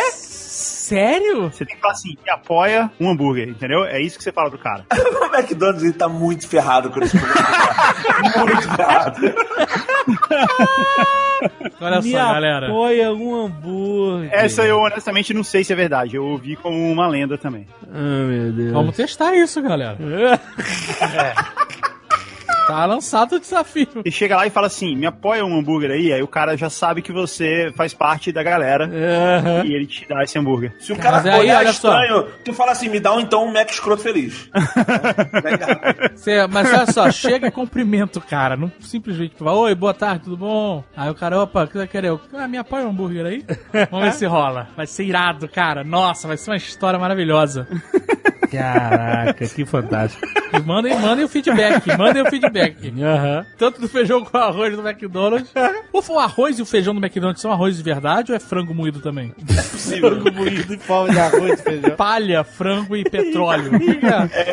É tudo feito da mesma coisa, cara. É que nem restaurante chinês. Eu falei essa porra, né? Restaurante chinês é, é, é, tinha um lá no Rio Sul. E é tudo é empanado. Uhum. E, aí a gente falava que os caras tacavam a, bande a bandeja toda no óleo. É, mas assim mesmo. Empanado. O teu talher vem empanado. Ah, eu nunca neguei essas comidas, sempre comi elas sem, sem medo de ser feliz. Mas tinha uma, uma casa de. uma boate, uma danceteria, não sei como chamar, chamada Eccentric. Sim. Aí, eu e Gaveta a gente tá junto nessa parada. Ah, Tamo aí. A Eccentric, você podia pedir o que você quisesse. Bolinha de queijo, coxinha, pastel, croquete, risole, tinha tudo o mesmo gosto. Tudo, porque era tudo frito junto no mesmo óleo. Mesmo óleo, né? Mas o gosto era bom? Ah, cara, era o gosto de fritura. Então é bom. A Eccentric era um lugar fantástico. E tinha quatro andares. Eu falava que o cara que fazia manutenção dos computadores do hotel, É. ele fazia com manutenção dos computadores da Eccentric. E ele descolou uns mais entradas. Olha aí. Aí eu fui, fui eu, o Rex, uma galera. E o Rex tava apavorado. Por quê? Porque a gente se perdeu sempre, né? A gente não tinha GPS naquela época. Ah, você perdeu antes de chegar lá. É, e aí passou por Chatuba. Ó, a pessoa chegou chatuba, hein? E o Rex Chatuba ficou de apavorado porque não sabia onde tava. Aham. Ele, caralho, o que, que é Chatuba? Porque ele começou a ver nas lojas. Chatuba Surfwear, Aham. Chatuba Materiais de Construção. Ele, gente, a gente vai morrer aqui, a gente tá perdido pra Será que sempre. ele lembrou da música? Eu vou morrer em Chatuba? Que porra é essa de Chatuba? o Rex daquele tamanho, extremamente amedrontado. Assim, assim, a gente chegou na Eccentric na contramão. Então foi assim, foi meio tenso. Mas a gente chegou e foi irada, Night. Mas aí tem quatro andares. A Eccentric tinha quatro... Não existe mais. Tem- tinha- É. acho que não existe. Não, acho que não. Tinha quatro andares. E aí cada andar era um ritmo. Ah, olha só. Então no primeiro andar era, era técnico, sei lá. No último andar era sertanejo. Olha aí. Aí tinha um pagode no meio, sei lá como é que era. não Isso lembro. era o mais cheio, claro. Não, era tudo cheio. Era lotada essa É merda. mesmo? Caraca. Olha só. Excêntrico. A gente saiu de lá, bateu o carro, foi uma merda, mas tudo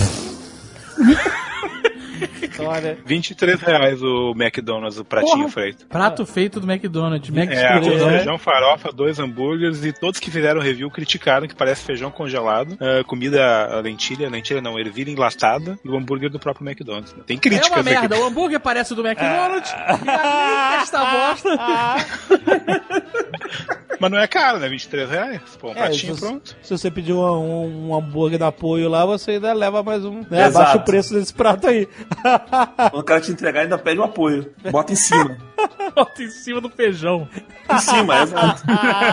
Se vier um, um, Mac- um Big Mac ou Big Taste, você pode colocar um molho em cima desse. ah, mas você não pode escolher, é isso? Não, você tem que comer o que tá lá. É um apoio, cara. Porra, não é um menu. Mas você não pode falar assim, me dá o apoio. O Jovem. Nerd, ele é muito garotinho Zona Sul, né? O que, que é, Me cara? vê um apoio, mas eu quero Big Mac hoje. É, porque Me tem- apoia, então você tem que falar, me tem apoia uma- Big Mac. Me apoia. Então, é isso que eu queria perguntar. Você pode escolher. E Big Mac especial, sem picles.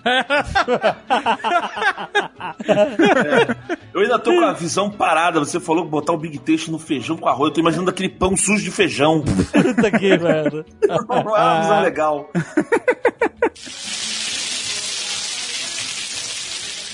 Da minha época, da minha época, já tô falando essas frases. Não era McLanche feliz, era o meu era era McLanche carioca. Caraca. Lembra disso? Cara, não. McLanche carioca? Não, caralho, McLanche carioca. Inclusive o McDonald's, ele é um medidor da minha obesidade. Eu lembro que eu comi o McLanche carioca, que era tipo McLanche feliz, magro, sem brinquedo. Cara, esse, esse programa, ele é tão anti-patrocínio. No É. nível, o Mac, essa frase é uma frase vendedora. O McDonald's é o medidor da minha obesidade. Isso que eu não comecei a falar do Burger King ainda. Não, quando você falou essa frase, teve um profissional de marketing que trabalhou no McDonald's que acabou de falecer.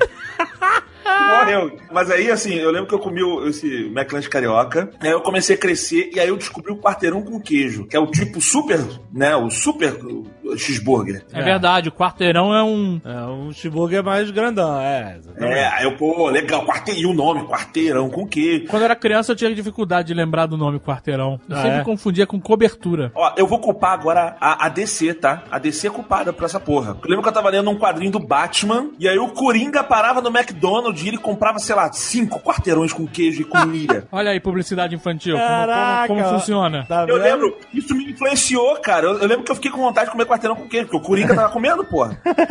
e aí eu comi um, e aí chegou um dia que eu tava começando, aí na adolescência, comecei a jogar basquete, e eu, porra, eu tô com vontade de pedir mais um, e aí eu pedi o segundo sanduíche do McDonald's. Aham. É, eu não preciso dizer que eu cheguei num nível que eu pedia três sanduíches do McDonald's.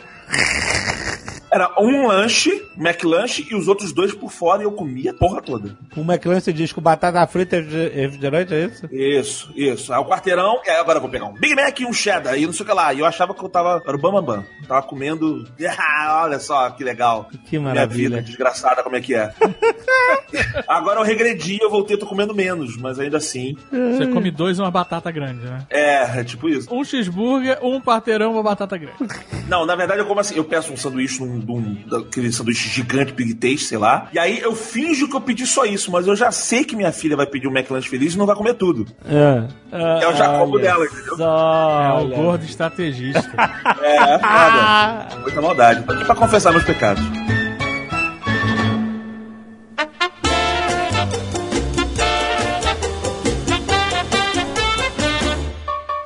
Burger King, gaveta. Fala aí. Cara, Burger King, vou te falar, o Burger King, ele virou um medidor meu pra food truck. Que eu vou Como pros assim? food trucks aqui do Rio, eu falo assim, se o seu hambúrguer é pior que o Burger King, já não vale. Porque tem uns que são piores, cara. Ah. Tem uns que assim, o cara é bom. Eu falei, não é bom, eu prefiro comer um Burger King. Se eu prefiro comer um Burger King, é uma bosta. Olha, você, a gente tá muita aqui hoje pra fechar portas mesmo. Eu acho o Burger King uma merda, cara. Eu acho pior que o McDonald's. Que Pô, isso? Sério? Eu não sei dizer, não. Eu acho, cara. Eu gosto, eu, eu, eu me alterno. Quando surgiu o Burger King, foi um negócio tão diferente pra mim aqui. Meu Deus, finalmente alguma coisa diferente do McDonald's, mas tão ruim quanto. Pra continuar na, na desgraça. Então, cara, eu gostei. Mas aí agora, eu não sei, o pessoal perdeu a vontade, perdeu a gana. Pois é, não tinha nada mais irritante do que a galera que nos anos 90 ia pros Estados Unidos, porque não era todo mundo que podia ir naquela época. Sim, sim. E aí o cara voltava e falava assim: ah, lá nos Estados Unidos tem o Burger King é muito melhor do que o McDonald's. Voltava com a, com a coroa de papelão na mala. Vol- Voltava só pra, e falava isso só pra sacanear, cara, porque não Mas, é. cara- o McDonald's é muito melhor. Não, olha só, quando abriu o Burger King aqui, foi no Barra Shopping. Não, mentira. Enfim, foi na Barra. Deve ter sido no Barra Shop. Não sei se foi no Barra Shopping ou no Downtown, tanto faz. Mas eles fizeram um e aí o pessoal veio na, na- no carinho, entendeu? Então faziam aquele hambúrguer com carinho. Era no Barra Shop, tinha uns monitores com umas grelhas pegando fogo, parecia um inferno de hambúrguer. E, ah, mas o Burger King é, é isso, né? Ele, ele assume que ele é o inferno. Venha pro inferno. Você quer vir pra cá? Vai. Ele fala aí, ele assume. É, é- é refrigerante Pumpet, maluco. Você bebe pra, pra sempre. Aí, o Burger King trouxe esse conceito do. Que já é- vai ser proibido, porque nossos políticos têm muito tempo sobrando, ocioso. Sério, vou Eles querem proibir as o refil. fontes de refrigerante? Vai ser proibido porque brasileiro é foda. Brasileiro é foda. Tinha um aqui no, no CT Shopping, perto de casa aqui. E aí, cara, refil livre, né? Uhum. O cara me traz uma bacia e começa a encher refrigerante. Ó, não tem nenhum lugar falando que era pra encher do copo. E o cara começou a encher bacias de refrigerante. Ai, ai, ai, pois Tem é. um maluco aí de internet que encheu um garrafão de 20 litros. De De... 20 litros, é, eu vi. Isso, é isso aí. Caraca, cara, é, é, pois é. Enfiou, botou no, gar- botou no, no, naquele, sabe, no dispenser lá. Botou as vezes. Bebedouro de, de Coca-Cola 20 Que litros. pariu, cara. Que Ficou uma merda. O gás, o gás ejetou em um segundo. É, exato, né? Pois é. Sem gás e quente. Lá em Brasília, quando abriram o primeiro Subway, era uma loja grandona, assim, era, era uma loja bem grande. E acho que inclusive ficava do lado do, do McDonald's grandão também. Eu acho que era um dos primeiros do Brasil, sei lá. E o layout da loja deve ter vindo importado, deve ter vindo de algum manual da franquia americana. E o negócio de refrigerante fica no meio do salão, né? Porque aqui nos Estados Unidos era refil, então fica no meio do salão pra nego poder ir lá e buscar quantas vezes quiser. Hum. Só que em Brasília, na inauguração do Subway, não tinha essa parada de refil. Aham. Então o cara te dava o copo e falava assim, ó, você pega lá o seu refrigerante, mas você pega uma vez só. Não vai ficar indo lá. E aí, óbvio que todo mundo ficava indo lá.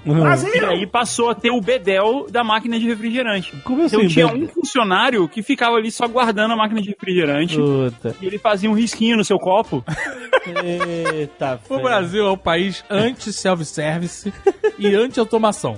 O Brasil é o único país que bota catraca automática em shopping e cada catraca tem um cara pra pegar o bilhete da sua mão e botar na máquina. É, É, é, e aproveita até o limite. E eu, e eu vou falar, tem um podrão, né? Eu, eu posso falar do podrão, que é o outro junk food, que é o cachorro quente. Eu gosto, Né, que tem todas. Eu, eu adoro também. Eu sempre como, é- era a comida oficial da volta dos shows que eu ia. E aí aqui você tem o cachorro quente self-service. E o cachorro quente, o que. É, no Rio tem, né? Self-service. Não sabia. Você corta o pão e abre o pão, né? Certo. Aqui, o pão, ele vira uma chapa de tanta coisa que o cara coloca dentro do cachorro quente. Vira um prato. Ele vira um prato de pão ou de comida em cima.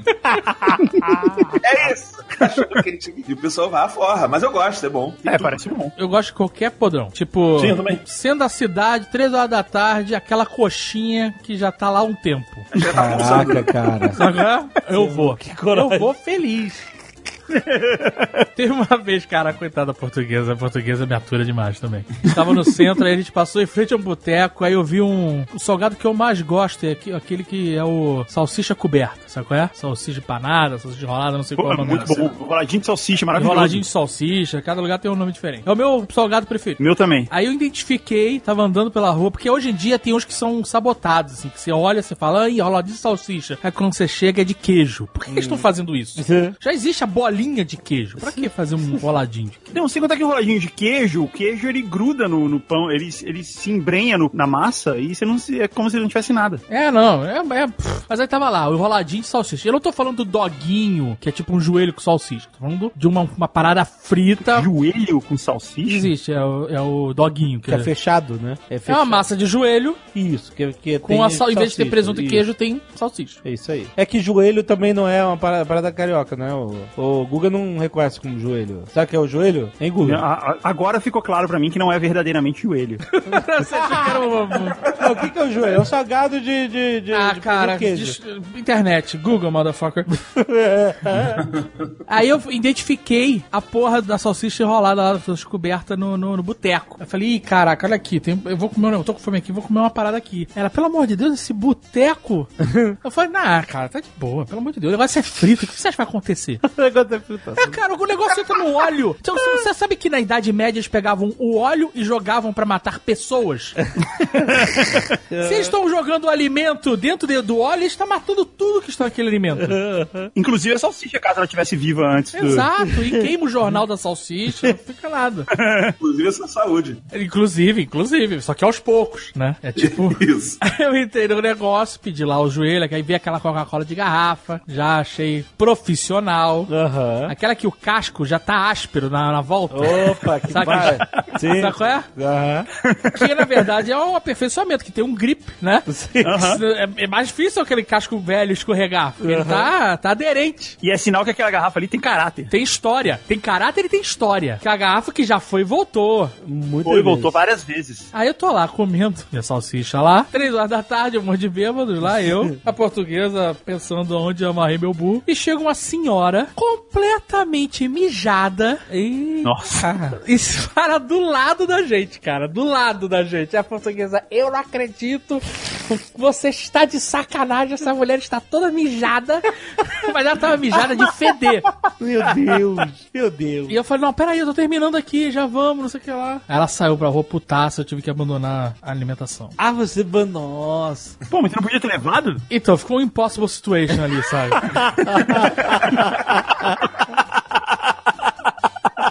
André dando pitico da mulher mijando. Ficou putaça. Porque você parou num boteco de merda pra comer uma comida de merda. A comida tava boa, não tava merda, não. Falando de podrão, aqui eu não sei porquê, mas não sobrevive os podrões. Ah, mas os Estados Unidos eu acho que não, né, não, não, não, não vinga, não. Porque aqui tinha, aqui em Orlando tinha um, tipo um food truck brasileiro, mas tipo dois por dois, era tipo um trailerzinho, Ah. tipo hambúrguer brasileiro. O pessoal adorava, muito bem falado no- nos grupos de Facebook da região, e a gente adorava ir comer lá, de repente fomos uma vez, sumiu. Fomos no- porque tinha só no final de semana que ele funcionava. E depois outra semana nada. Aí fomos atrás de matéria infestação de baratas, por exemplo. Mas é Ei! tipo podrão, sabe aquele podrão brasileiro, sabe? Esse era brasileiro mesmo, que traz a barata, traz tudo. Mas quando, é, mas quando, quando o podrão fecha por falta de saneamento básico, você sabe que aquilo ia acontecer, né? Você- Assim, quando o lugar fecha de verdade por falta de higiene, é que eles acharam um cadáver dentro do lugar. Sem sacanagem. É. Porque, olha só, eu já trabalhei em lugar que tinha. É, o motel, né? Tu não sabe? Eu já ele tinha comida, tinha cozinha. E eu, o motel que eu trabalhava já foi atuado algumas vezes pela vigilância sanitária. Mas eles. Assim, mas não foi nada grave. Não tinha um cadáver, né? Que eu digo.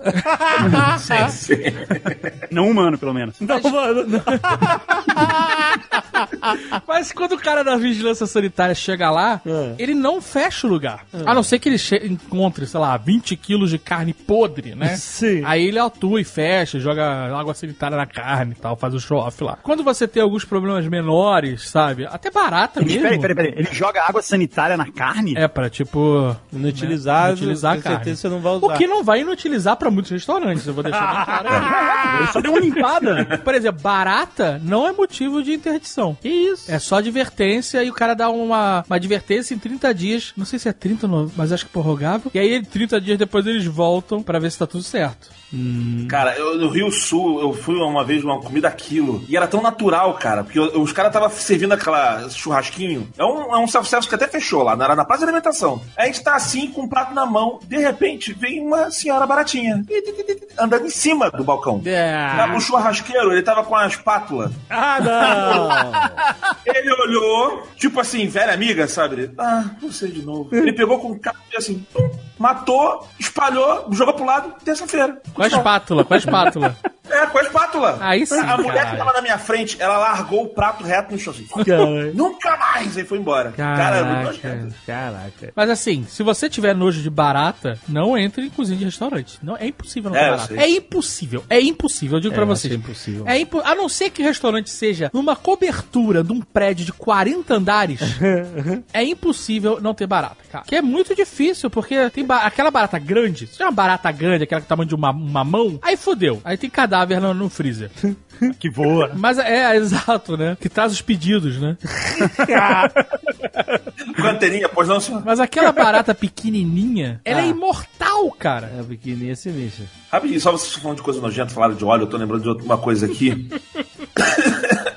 tá no, no- no- no inferno já. É, eu lembro, eu e Lívia, minha esposa, na época que a gente namorado, em Copacabana abriu um rodízio de salgadinho. Que no Rio tem rodízio de tudo: rodízio de pizza, rodízio, rodízio de gente, rodízio de tudo. E aí, rodízio de salgadinho, gente, caraca, deve ser muito legal, né? A gente aqui, Jacarapagá, não tem essas coisas modernas, pô, vamos pra lá. Cara, ficamos mu- muito tempo pra ir pra lá, nunca fomos. Aí finalmente a gente marcou um final de semana, não, vamos lá em Copacabana, vamos no rodízio de salgadinho, olha que legal. Ela adora salgadinho também. A gente se arrumou, foi tudo. Cara, quando a gente chega e começa a comer, deu um novo nome pro local. Ele é um rodízio de fim de festa. é só salgadinho murcho. Sabe, no momento que você botou na boca, tu sente assim, caraca, talvez não seja uma boa ideia um local de rodízio de salgadinho. Porque o salgadinho é legal que você morde e tem aquele croque, né? Isso, E aí isso. depois você alcança a massa e aí por fim o recheio e aí essa, essa distância demora muito de lugar pra lugar, né? Sim, né? O melhor salgadinho continua sendo aqui o da esquina, da Gaveta Filmes. Eu dei isso aqui de madrugada, tô editando o programa de vocês, tô comendo salgadinho. Olha aí. O que, o que você pede lá? Ah, eu, eu peço um, tudo, assim, vem, vem todos os salgadinhos, um pouquinho de cada. Sortido. É, me dá um sortido, só tira a coxinha que é só massa. Tem um lugar em São Paulo que é o lugar que distribui esses salgadinhos pra todas as cantinas de escola, pros lugares que vendem esse tipo de salgadinho. 2017 tem salgadinho nas escolas? Impressionante. Tem, tem, porra, se tem. É o, é o melhor lugar pra você comer, inclusive. Chupa Mas- essa, Jamie Oliver. tem um lugar lá, lá em São Paulo, lá em Itaim, que distribui pra vários desses lugares. Então é tipo uma matriz, entendeu? Uma nave mãe. Aham. E você pode chegar lá no meio da madrugada, porque eles abrem de madrugada, né? Eles abrem, sei lá, três da manhã pra poder distribuir pra todos os lugares e tal. E você pode chegar lá, é tipo uma cozinha industrial, não é um restaurante, mas você pode entrar lá e comprar um salgadinho se você quiser. E você come ele fresquinho, você come ele saído da fábrica. E a galera vai lá depois da balada, porque como abre muito cedo, é a hora que a galera tá voltando. Caraca, quando eu morei em São Lourenço, tinha um- o São Lourenço foi uma miséria. Mas a parada que era boa em São Lourenço era salgadinho, maluco. Do chinês? Tinha o chinês, Sempre tem um chinês. e tinha até uma música pro Junk Food de Curitiba de São Lourenço. Agora eu esqueci como é. O chinês, o chinês. Ah, eu não lembro o resto. Vou tentar lembrar a música. Porque São Lourenço tinha seus. Não tinha McDonald's, então ele tinha suas versões das coisas, né? Certo. Então tinha os chinês, que eram realmente chineses, que não falavam português. Olha aí. São Lourenço era uma cidade sugênere. São, São Lourenço tinha um assassino inglês. Um assassino inglês? Não lembra desse cara? Um inglês tinha uma tatuagem de pantera no pescoço. Ele pagava tudo em dinheiro e ele não falava ingl- em português, só falava inglês. Como é que era o nome Era um foragido. Um cara desse, sabe, mas não escondido, no meio de Minas Gerais. Isso é verdade, mas ele, tá- ele era conhecido por algum nome? O assassino inglês? Eu não sei, cara. Pantera Negra. né? Pantera. Pantera de Gales. Eu não sei qual era o nome do cara, Caraca. sabe? Ele era sinistro corte militar, aquele corte do Zé Curubu, sabe qual é? Retinho assim em cima. Ah, Branco, olho azul, cara, bem cara de inglês mesmo assim. Nossa, que assassino. Cara, muito pinta de assassino. O cara fez muita merda, sabe? ele tinha acha cara de assassino ou ele era, um- era um assassino? Então, eu nunca perguntei, oi, tudo bom? Você é um assassino? Porque eu não estaria aqui pra contar essa história. Mas eu acho esquisito um cara, um inglês, ficar foragido no meio de São Lourenço sem falar uma palavra de português.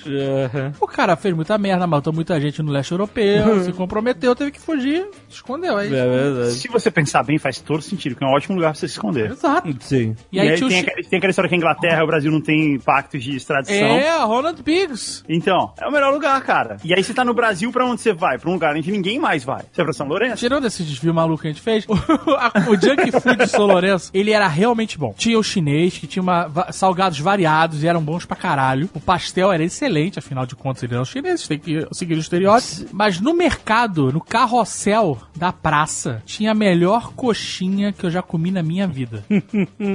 eu ia direto lá pra comer a coxinha. Você tem certeza que era melhor? Sim, Assim, era muito boa. Mas por que que ela era? Você não gosta de catupiry? Ela não tinha catupiry? Não. Era só de frango? Tinha duas opções, né? Você escolhia. Não, então você comia só eu de comia frango. só de frango. Era excelente. A casquinha, massa no nível certo, chegava no frango molhadinho. Puta que pariu, mas não era encharcado. Uhum. Nossa, era muito bom aquela coxinha. Nossa, dá até água na boca. Coxinha é um negócio, né, que... pra secar água na boca é só lembrar do banana ouro, que né, seca na hora. O que, que é banana ouro? O Banana Ouro era um Era restaurante aquilo. maldito que a gente almoçava. Era um, era um self-service, asqueroso. Ele era o antigo Mickey's. Pra quem frequentava a ele era o antigo Mickey's. Co- Caraca, o Mickey... Mickey sem, sem problema de copyright. e aí ele virou, depois ele faliu, o Mickey faliu, Aham. e aí virou... Talvez, peraí, talvez o inglês se chamasse Mickey. Não, não era do inglês, era do dono do Hotel Primos, o Mickey. Só que ele bebeu o hotel inteiro, aí se endividou, né? Aí... Cara, o Banana Ouro era tão asqueroso que quando você sai do restaurante e ia pro estacionamento na parte de trás, tinha um buraco que era o exaustor, né? O, a coifa da cozinha. Sim. E escorria gordura líquida da parada. Líquido, exato. que tinha uma mancha negra, sabe? que descia até o chão e ia, sei lá, pro córrego. Ouvintes moradores de São Lourenço, esse é o desafio da semana de vocês. Vá no Banana Ouro bater uma foto do. Mas é a parte de trás, né? É. Não, não, mas peraí, o banana ouro é o da comida na centrífuga? É, é é, isso aí. É. Esse aí, esse aí. Jovem Nerd. Eu levei aí pra minha sogra. Tem que fazer o Nerdcast Stories disso. Então tá, então, então se você for ao banana, se esse é o desafio, se você for ao banana ouro, não esqueça de voltar com a comida rodando. Não, isso vai fazer em qualquer restaurante aquilo do, do mundo. E manda foto. Manda foto como ficou. Manda foto pra sua sogra, né?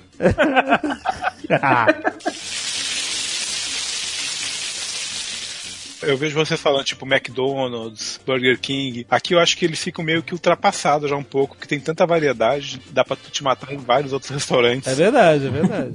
Por exemplo, ó, e normalmente as, as redes trash daí vem gourmetzinha pro Brasil. O Wendy's veio aí gourmetzinho. Agora, outro dia eu vi um vídeo de uma americana chocada com o Taco Bell que abriu em São Paulo e as pessoas fazendo filas gigantescas para experimentar o Taco Bell. E ela falando, it's fucking Taco Bell! A gente tá indo longe mesmo nessa história de fechar a porta, hein? Não, Comercial desesperado. existe uma mania aqui nos Estados Unidos de ver qual o produto dura mais tempo largado num prato por anos. Aham. Todas as redes de fast food, né? É, a do um McDonald's dura fiz 10 McDonald's, anos. né? é, eu fiz o do McDonald's versus Burger King e deixei seis meses num quarto parado. Você deixou? eu fiquei em Nossa, live, Carlinhos! Mês em live. E, e eu rodando direto, 24 horas por dia. Apontando uma câmera pra cada um. No, na, na tua casa? Na minha casa. A senhora Troca teve que matar por causa do fedor depois de um tempo. Tá lá ainda ou não? Não, não, eu fiquei seis meses. Isso foi lá em 2012, lá no início. Não, a casa, a Ah, casa foi tá. destruída já. É, ele queria virar um ser saindo dali de dentro. Ambos mumificaram, tipo, viraram pedra. Nenhum estragou. Não, ele estragou, cara. Ele virou pedra, cara. Ele só não ficou fossilizado. deformado. Ele só não deformou, mas estragar, estragou. Esses restaurantes, eles estragam 10 minutos depois que eles saíram da loja. Porque, vocês sabem, a loja, eles fazem uma magia, tipo um ritual voodoo, e é o Exato. que mantém aquela comida ok. Exato, saiu. Saiu, ela começa a empedrar. É tipo Aí tu- corpo fechado, que nem um fungo gosta daquela porra. Ver o Gaveta falar de uma coxinha murcha, por exemplo, ali, isso é bom sinal, que não tem conservante, que tá estragando rapidinho. Sim. Não, era, era só uma quantidade de óleo abusiva, era só isso. Mas e aí? Não, é, a gente tirou por causa do cheiro, porque tinha um cheiro muito forte, porque a gente queria, a ideia era ficar um ano. Mas a gente deixou seis meses e tirou, mostrou em vídeo e tal. Mas ela, elas petrificaram só, só petrificaram. É um pão de pedra, um hambúrguer de pedra, Mas um mesmo você, pedra. você botou numa Seria redoma. irado você juntar vários e depois fazer uma casa. Caraca, já pensou? A ideia era imitar um gringo aí que fez aí, que fez. Teve um gringo que fez 10 anos de batata frita aí que ficou famoso. né? No filme Super Size Me, né? ele faz, né? Ele, ele põe lá os vários sanduíches, mas todos eles apodrecem, cara. Vira um negócio nojento. A batata frita não. sabe, você sabe que esse filme ele falou miseravelmente comigo, né? Acho que é com a maioria das pessoas, né? Eu acho que sim. Por quê? Porque, você Porque a intenção dele- do filme é, é eu sair com vontade de comer um hambúrguer na hora que eu acabei de ver o filme. Eu também, cara. A minha única lembrança é aquele cara que fala que ele come no McDonald's todos os dias e eu penso, puta, que inveja desse Esse, cara. não, não é inveja. Esse cara vira um objetivo. Ah, se esse cara pode, eu também posso. Exato. Não estou comendo o suficiente, por isso que o meu organismo não está acostumado. É, o cara, ele não entendeu. Ele não, olha só, faz mal. Ele não entendeu que a gente já sabe disso. A gente já assumiu esse risco há muito tempo, meu querido. A gente tá comendo o que a gente gosta mesmo. No fim, esse Nerdcast tá todo mundo preocupado com o comercial e foi positivo pra todas as marcas. É, Eu falei desde o começo, só vim aqui pra falar bem. Deixa eu falar mal de uma coisa então. Já que vocês estavam falando aí dos Estados Unidos, eu fui há um tempo atrás para Orlando, Aham. no parque da, né, da Disney. Sim. Cara, não tem escapatória lá dentro, não, cara. É muito ruim. É, muito ruim. Não, não tem nenhum prato saudável lá dentro. Não, turkey leg, caralho. Não, turkey leg é saudável. Tem como escapar, mas é muito caro. Turkey leg. O problema é que você tem que reservar um. Até a turkey leg é meia junk food ali. É cheio de bem que- injetado, um monte de coisa. É injetado, é só salmoura. Então, eu, eu li que esse bicho não existe. Anabolizado. Não existe? Esse bicho do turkey leg. E ok, então. Eu não sei, cara. É só leg. A gente tentou pegar São, Turkey só as leg. pernas, as pernas com canal de alimentação. Quando tu compra essa turkey leg no mercado, ela tem aquela frasezinha famosa, sabe? Contém carne de turkey. Já é mau sinal, né? Não, é um bom sinal, é isso que você quer dela. Não, mas não quer dizer que é 100%. Carlinhos, se tivesse outra coisa, tá escrito também. Contém carne de, sei lá, Deve ter coelho. 30 mil itens ali atrás. Deve ter um tio ali, tipo, também. This is not turkey. Entendeu? Bem na caixa, né? Que nem a manteiga, this is not butter. Existe, isso é verdade, this is not butter. É, I can't believe it's not butter. Na verdade. É uma É, margarina. é, é uma margarina que eles põem a fonte em, sei lá, em 10, dizem É. que não é, aí o butter com 42 de fonte, assim, enganar achando que é uma manteiga. Não, não é isso, não é isso. É, Eu, eu- eu não admito que você fale isso dessa maravilhosa margarina. É, I can't believe it's not butter, porque parece tanto manteiga que você não consegue acreditar que aquilo ali veio de uma planta. Então, você sabe que isso é um infarto do miocárdio. É nada. Num pote de Não, plástico. Você vai ver, isso vai mudar, cara. Daqui a pouco muda, né? É, tinha uma margarina saudável, agora tá na época que não é. Daqui a pouco volta a ser, cara. Ó, eu tô com a imagem na minha frente. I, oh, I can't believe it's not. Bem pequenininho. Não, não é bem gigante. Não, não é. Pra enganar o pessoal, sabe? Pra achar que é butter. Pra achar que é manteiga. Ó, o que diz aqui é que acho que ó, o turkey leg, na verdade, é perna de emo. O que, que é, mano? É, é um, aquele triste cabelo na É um cara. avestruz. Adolescentes, adolescentes depressivos? Adolescente. Foi isso que aconteceu com os emos? Eles matam todos eles na Disney, pra ser. Caralho, ele está comendo perna de adolescente deprê. Ah, me dá dois. É uma Eles usam a franjinha pra fazer os pelos do Mickey, né? É por isso que o NX0 sumiu. Caralho. Emo é tipo um avestruz pequeno. É isso, Nossa. menor. Não, ok pra mim. Não, comi, mas na verdade a comida lá eu não gostei. é, Você vai comer um sanduíche, alguma coisa. Se você tentar pedir um prato é pior. Acredita no que eu tô te falando. Vai no hambúrguer. Ele é menos não. Aquele hambúrguer, ele parece que ele tá fazendo um alongamento, né? O pão tá de um lado, o pão de baixo tá do outro lado, assim. Ele é quase um, uma massa reta. Posso dar uma dica lá? Esquece a turkey leg, que ela é tipo o Nutella, que todo mundo vai e quer comer. Tem um tal de joelho de porco que só tem no tal de Gaston, um restaurante lá. Joelho de porco. Ah, Mas joelho é joelho mesmo, não é, não é uma É massa joelho a gente mesmo, não, de é joelho. joelho mesmo. É bem melhor que a turkey leg. Tem na, na Alemanha também, na época. Ô, o Jovem Nerd me deu a dica aí na terra do Harry Potter lá, com lá de dentro, né? Tu falou que era boa. É gostosa, boa. A- ali, ali é legal. Ali não é trash. Mas o problema da comida, essa comida de parque, é que ela já é ruim. A comida, né, ela já é ruim naturalmente e o tempero dos Estados Unidos, o tempero standard, é uma merda. É só pimenta, é muito ruim. isso aí. Eles não sabem temperar quando é assim uma comida mais standard. A minha família, a gente tirava uma foto triste em toda a alimentação dentro do parque. A gente tem várias fotos assim. Todo mundo com a cara meio tristinho, assim, sabe? É, é isso. Quando você foi lá, Gaveta, nos Estados Unidos, você comeu no Popeyes. Nossa! Mas é Não. gostoso. Nossa, Guga! Pelo amor de Deus! O Guga tem estômago de hiena, cara. Puta merda. Eu comi no local que o pessoal, todo mundo fala que é uma bosta. E o melhor sanduíche que eu comi dos Estados Unidos, em Orlando, foi no IHOP. Nossa! Pô, Hop é delicioso, cara. Você fala, fala, Hop, não, sério, cara. Não Guga, peraí, peraí, deixa eu fazer um teste, deixa eu fazer um teste. Panqueca, cara. Ô, Guga, eu comi cocô. Fala, fala agora que é bom. Não, não vou falar. Não, é Não, mas olha só, sabe aquele dia que o cozinheiro, ele devia estar num dia muito feliz. O cara preparou o sanduíche. Eu fui lá de noite e o cara fez o sanduíche. American cheese, ele fez um negócio maluco lá e foi muito bom. Mas assim, foi só naquele dia. Depois eu voltei o outro dia pra comer lá e tava uma bosta de novo. Não, a Hop é terrível, cara, é terrível. Mas o Popeyes, você já comeu no Popeyes, Carlinhos? É uma versão melhorada do KFC. Melhorada? Melhorada? Porra! Melhorada, cara. Tem mais opções. Esse programa tá muito louco. O ele deve ter uma lista de marcas de fast food que ele tá arriscando. Ele, Não, eu, eu falei, eu abri aqui no começo do, do, do- 100 maiores redes de fast food e arrisquei todas, porque Olha só, o, o Popeyes pra mim tem uma história. Porque quando eu fui a primeira vez na Disney com meus pais, jovem Azagal e tal, ainda ingênuo, acreditava que o mundo tinha jeito. A gente foi um dia comer no Popeyes, que era perto do hotel que a gente tava. É. A gente foi andando a pé e tal, chegamos no restaurante. E aí, meu pai pediu. Meu pai não fala inglês, né? Então tudo que ele pedia acabava se tornando num exagero absurdo, sabe? que a mulher perguntava. Meu pai tava com a cabeça do Brasil na época, né? E toda vez que a mulher perguntava pequeno, médio ou grande, meu pai falava grande. É claro que é. E o grande no Brasil naquela época era 300 ml. Aham. O grande nos Estados Unidos é um litro. Exato. Pelo Então menos. meu pai foi lá pedir quatro baldes de frango. A mulher pequena, média ou grande? Pff, grande, minha filha. Tá pensando o quê? Pô, nossa, balde de obra. Ah, Caralho. Mas eu lembro que foi um momento feliz, então eu associei que a comida era boa. A gente não conseguiu comer tudo, era impossível. E tinha um amigo nosso que ficava olhando, um amigo da excursão, né? Ficava olhando porque ele ficou muito impressionado com a quantidade de comida que a gente pediu, a quantidade absurda de comida. Então meu pai tava sem graça de sair no restaurante e jogar a comida fora na frente do cara.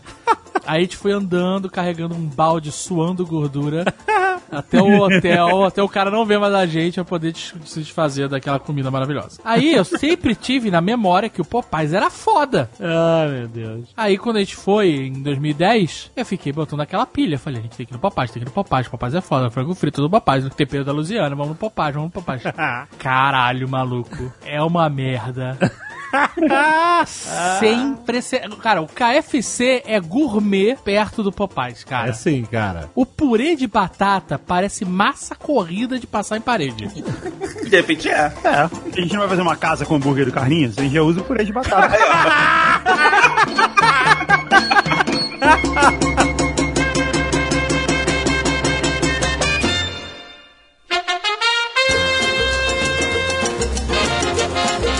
Olha só, quero perguntar para a de Orlando, já que a gente tá falando de Orlando aí, Carlinhos é conhecedor de Orlando, vai todos os restaurantes brasileiros de Orlando. Camilas. Primeiro, é, exatamente. Todo blogueiro brasileiro que vai pra Orlando, e, essa, e agora é uma febre, toda semana tem um. É, Ele bate. Pera, vai chegar minha vez de fechar a porta agora? A única coisa do cara, não faça isso com ele. O único que põe dinheiro na internet aí. Eu nunca comi lá, já adianto. Então, olha aí, esse cara foi esperto. Camila salvou minha viagem. Foi- Porque todo blogueiro vai lá e bate uma foto na porta do, Ca- do Então. Camilas É. e fala obrigado, Camilas, pelo feijão com arroz, eu disse, né? Aquele negócio, o brasileiro não consegue ficar sem feijão com arroz. Restaurante brasileiro. Eu não consigo entender isso, a pessoa não conseguir ficar uma semana sem feijão com arroz. Pô, dá pra ficar. eu consigo ficar uma vida Mas, sem olha feijão só. com arroz, sem sacanagem. Olha só. Não, você. A gente tá assim, ah, não vamos comer comida brasileira. Aí chegou num dia lá, assim, vamos, vamos lá no, comer na churrascaria. comida Não, mas eu não queria comer feijão com arroz, eu queria comer carne. Ah, na Pô, eu, vou verdade, te falar que, eu vou te falar que feijão com arroz faz uma falta, cara. Faz. Depois que Até porque quando, quando a gente vai na churrascaria, a primeira coisa que eu como é feijão com arroz. 70 reais pra comer feijão com arroz.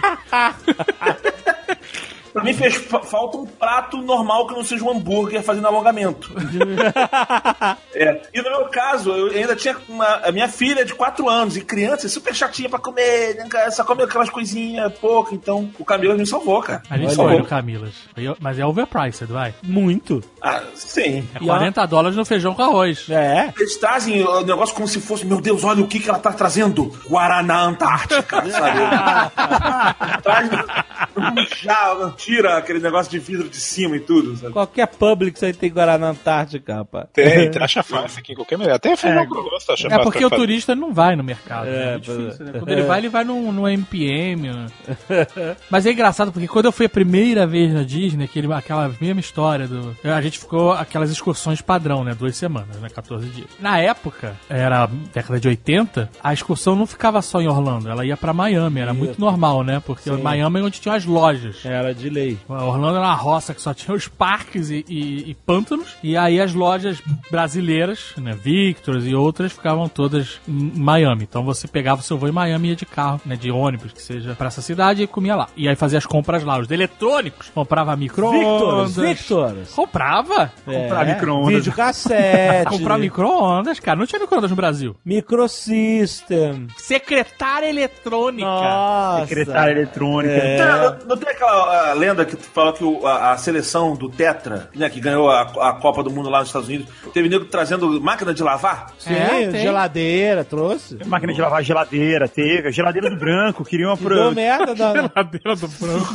Porra, o branco é herói da Copa, nem eu queria tomar uma geladeira dele. Sacanagem, pô. Deixa o cara. Não, mas é porque não, não queria tomar geladeira, eles queriam taxar. Aí os caras, não, libera aí, libera aí. Alegria do povo. Não ganhar o tetra, porra. Deixa cara o cara. acabou de ligar o tetra, deixa o cara entrar pra geladeira. Porra, né? Caralho. Tetra teve muito mais valor que o Penta. Quantos anos que a gente não tinha um título? 24. Sim, sim. Porra, tá brincando. Mas aí eu sei que a gente foi lá andando em Miami, eu achava foda, que eu tava achando que tava no Miami Vice. a música, sabe aquela musiquinha do Miami Vice? Tocava o tempo inteiro na minha cabeça, todos os lugares que a gente. Tu tava com o blazer aberto? Eu, eu era muito infante pra ter um blazer com a manga dobrada e aberto. Isso. A gente pode consertar isso, David. Próxima vez que você vier aí. Vamos fazer? Vamos, vamos fazer. A gente Eu vai sair Miami um, Vice Miami. um blazer de linho. Aham. De linho branco que eu vou me amarrotar. Mas aí eu quero uma lancha com jacaré. Providencia. E um sapato que é feito de, de palha, sabe? De vime. Sei, sem meia, né? Não pode usar meia. A gente vai sair assim, Miami. Você é o Philip Michael Thomas. Aí, a gente entrou numa loja, não lembro o nome dela, ela tinha quatro andares, né? Vendia de tudo, tênis, a gente comprou tênis, foi uma festa. E aí no último andar tinha um restaurante, um, na verdade era um balcão que servia comida brasileira. Servia comida brasileira, servia feijão com arroz, é isso que é comida brasileira, no final das contas. E tinha gente da excursão, quando descobriu isso, enlouqueceu. Saiu correndo pelas escadas rolantes. Uma loucura, fila, loucura, nego brincando pelo lugar no balcão. Ai, eu, eu quero feijão com arroz. Porra, tu tá voltando pra casa já? É, tipo, faltava voltar ao Brasil. E aí, quando. a eu lembro da garota, eu lembro perfeitamente. A mulher botou lá o feijão com arroz, bife, batata frita na frente da mulher, da garota. E a garota começou a chorar de emoção. Ai, meu Deus, que saudade. Porra, eu saudade, eu tô de, de Miami, que eu tô indo embora já. É disso que eu tô com saudade. Eu tô com saudade de feijão, cara. É tipo aquela pessoa que entra no Big Brother e sai na primeira semana. Ah, mãe, pai, eu tava com tanta saudade. Na semana! É isso mesmo. Porra! Eu, cara, eu nunca entendi essa parada brasileira. Ai, pelo amor de Deus, feijão com arroz. Os blogueiros que estão no Camilas, eles estão fazendo o job deles. Eles estão mentindo, falando que estão adorando feijão com arroz de Camilas. Mas tem alguma comida que tu não é muito chegado, que tu não gosta muito, sei lá, uma culinária indiana, marroquina. Que eu não gosto. E aí tu vai passar 15 dias, no, sei lá, na Índia. E aí tu tá comendo só comida indiana, só comida indiana, só comida Olha aí. Mas a gente não tá na Índia, a gente tá nos Estados Unidos, cara. Você pode ir no McDonald's. Mas tem gente que não gosta da comida daqui em geral, até de fast food. Ah, eu entendo, frescura. eu aprendi a entender. Mas ó, aconteceu comigo. Eu tava tão enjoado da, da mesma comida lá de, de parque. Tu trash, chorou, Gaveta, lá. no Camilas? Eu chorei, eu chorei um pouco. Eu chorei óleo, né? Gaveta estacionando Camilas, driblou o, o, o garrincha que tem ali no estacionamento gigante. Isso. Cabelo ali, cara. pra se sentir em casa, né? É, é, cortei o cabelo. Baixa essa máquina 1, yeah! Pô, comendo, dá um feijão com arroz aí. Pô, pegou a Playboy da Isadora Ribeiro, porra. Isadora Ribeiro. Uma nova, pelo menos. né? Karina Bach, sei lá. Mas enfim, eu fui porque eu tava sentindo falta de um prato de comida, mesmo que não seja arroz e feijão, comer macarrão, sei lá, mas alguma coisa. Porque o tempero é diferente, até do macarrão é diferente o tempero. É, exato, era tudo pimenta, tudo não sei o que lá. Eu não aguento. É, a parada é a pimenta. É, realmente, eu, acho, eu concordo com você que é cansativo. A pimenta. pô, Como eu não sou lá um profundo conhecedor da língua inglesa, apesar de saber, eu, eu entendo muito bem, eu não sei porquê, a, na viagem inteira eu confundi pimenta falando pepper. É, pepper é E pimenta. pepper. Não, pepper é pimenta. Não, como é que é pimentão? Bell pepper. É, o bell pepper. Não é. sei, cara. Eu falava pepper o cara, o cara tirava o pimentão. O cara, sim, sim. Aí tirava Não é possível, cara. E a parada vinha pegando fogo, filha da puta. Era só tirar o pimentão da, da comida. Você tá maluco, cara? Ficava falando de hot, alguma coisa assim, aí o cara entendia. Quando você quer perguntar se a, pi- a comida é pimentada, você não pergunta se a comida tem a lot of pepper. Você pergunta se é spicy. Spicy. Mas se você Essa é a pedir comida se- sem pimenta nos Estados Unidos, acabou, você não come nada. É, Você pode comprar qualquer coisa. O cara vinha felizaço. Não, não pepper, não, não, tem, não tem pimentão nessa merda. Tá- tá- Tinha um É, dragão dentro do, prato de comida. Ah, Pimentão não tem. A pimenta do reino é, é black pepper. É, mas ele tá acostumado, eles estão acostumados a ouvir spicy, não pepper, assim. É, do jeito que eu pedi, aparecia pimentão. Então eles sempre tiravam os pimentões da comida. e o pior é que eu gosto de pimentão. Nossa, é, é, os Estados Unidos, se você pedir comida sem pimenta, é uma comida sem sabor. Comida astronauta. Depende, não. Tem É, tem é. lugares e lugares. Tudo tem pimenta. Tudo tem pimenta. É, eu sei. Você pede Coca-Cola, o cara bota pimenta. Até sobremesa tem pimenta. É tipo Outback. Outback é assim. Outback é totalmente assim. O pessoal que eu conheço que é estrangeiro, né, que é da Europa, coisa assim e tal, eles acham a comida brasileira muito salgada. Pra gente é normal. Eles acham muito salgado. Eles acham que a gente põe muito sal na comida. E se você pensar bem, embora eu acho que é melhor, é o jeito certo, mas se você pensar bem, faz sentido. A gente põe mais sal do que o, do que o pessoal tá acostumado E também. menos pimenta. E, menos pimenta, exato. Olha aí. Compensa. Ah, uma vez, eu trabalhava numa gravadora de heavy metal. Olha aí. E Caraca, a what? gente- What? É verdade. Caraca, Guga, a gente se conhece. Há quantos anos? Nunca. A gente Nunca veio anos. essa história. Não, acho que eu já te contei essa história. Deixa eu contar que você- vai, talvez... A gravadora de heavy metal, caraca. É porque, é porque- é porque agora você é um cachorro e não lembra de mais nada. Cara, vai se fuder. Segundo o Dave. Você já ouviu essa história, Dave? Que ele gra- trabalhou na, na gravadora de heavy metal? Esse Miami Google é muito diferente do Google do Brasil. Tá vendo? Tô não contando essa história não, cara. Não, eu fui no Brasil, não foi agora. Ah, conta aí. Foi em 2001 isso. Eu era assessor de imprensa da gravadora. Nossa. É. Alguma banda de sucesso que a gente conheça, assim? Não, tal, você talvez. Você talvez conheça. Eu, eu- eu trabalhei pro Symphony X, pro, Porra! Caraca! Sou muito fã! pro aí. Temptation. Ele conhece mesmo. O Symphony X é top 3 do meu coração. Caraca! É, a- essa gravadora que eu trabalhei, ela distribuía o Symphony X no Brasil. Ela era gravadora do Symphony X no Brasil. Inside Out, não era isso? Não, Inside Out, era- Inside Out é na Europa. Ela era licenciada no Brasil e distribuiu o Symphony X. E também o Pain of Salvation, de progressivo. Sim, eu gosto. É, Within Temptation, uma banda muito boa, com vocal feminino. Realmente só o Gaveta conhece. Sim, eu tô, tô adorando, tô adorando. E aí a gente trouxe uma banda da Noruega chamada Tristânia. Você conhece? Não. Eu conheço uma porrada de banda na Noruega, mas essa não. Então, Tristânia é uma banda de gothic metal. Symphonic gothic metal. Caraca. A banda tem oito pessoas. É uma vocalista mulher, que ela canta de um jeito é, lírico, sabe? E é uma boa banda, na verdade. E a gente trouxe eles pra um show no Brasil. E eu tava lá no, no, no entourage da banda, assim. A gente tava organizando a turnê da banda no Brasil. Viu e tal. E aí, eram oito caras na Noruega, mais é, umas namoradas, sabe, mais uns, uma galera, assim, sei lá, tinha uns 15 negros da Noruega. Aham. E aí, na primeira noite, foi levar os caras numa churrascaria, né? Or- Orgulho, orgulho da terra, foi levar os caras pra comer numa churrascaria rodízio. Aham. Os caras foram muito educados, disfarçaram muito bem, mas eles acharam uma merda. Sério, muito salgado. Até porque uma parte deles era vegetariana. Pô, mas você não perguntou antes.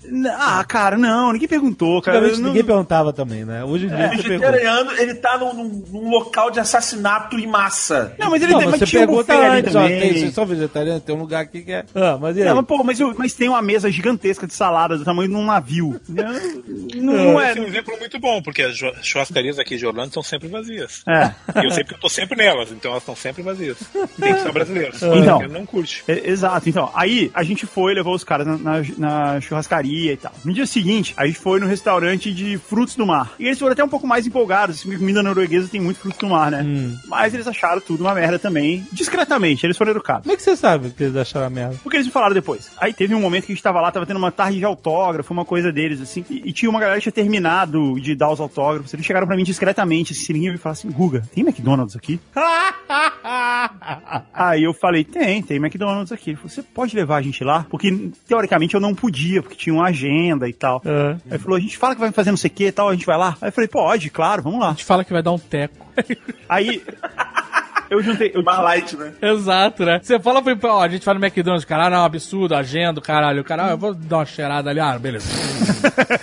Não, então, aí fui eu e eu tinha um palio e foram cinco noruegueses dentro do palio. É o nome de filme, filme de arte, filme cult. E aí a gente chegou no McDonald's e no caminho até o McDonald's, que era pertinho assim, eles estavam assim, putz, agora a gente vai comer, vamos tirar a barriga da miséria e tal, que eles estavam, agora vai ter uma parada que a gente gosta. É. Aí quando a gente chegou no McDonald's, a gente entrou, tava até meio vazio assim, eles começaram a olhar o cardápio que tem assim na parede, né, em cima do- dos caixas. Aí eles começaram a olhar, procurar assim. Aí eles viraram pra mim e falaram assim: "Não tem o Mac Svenska?"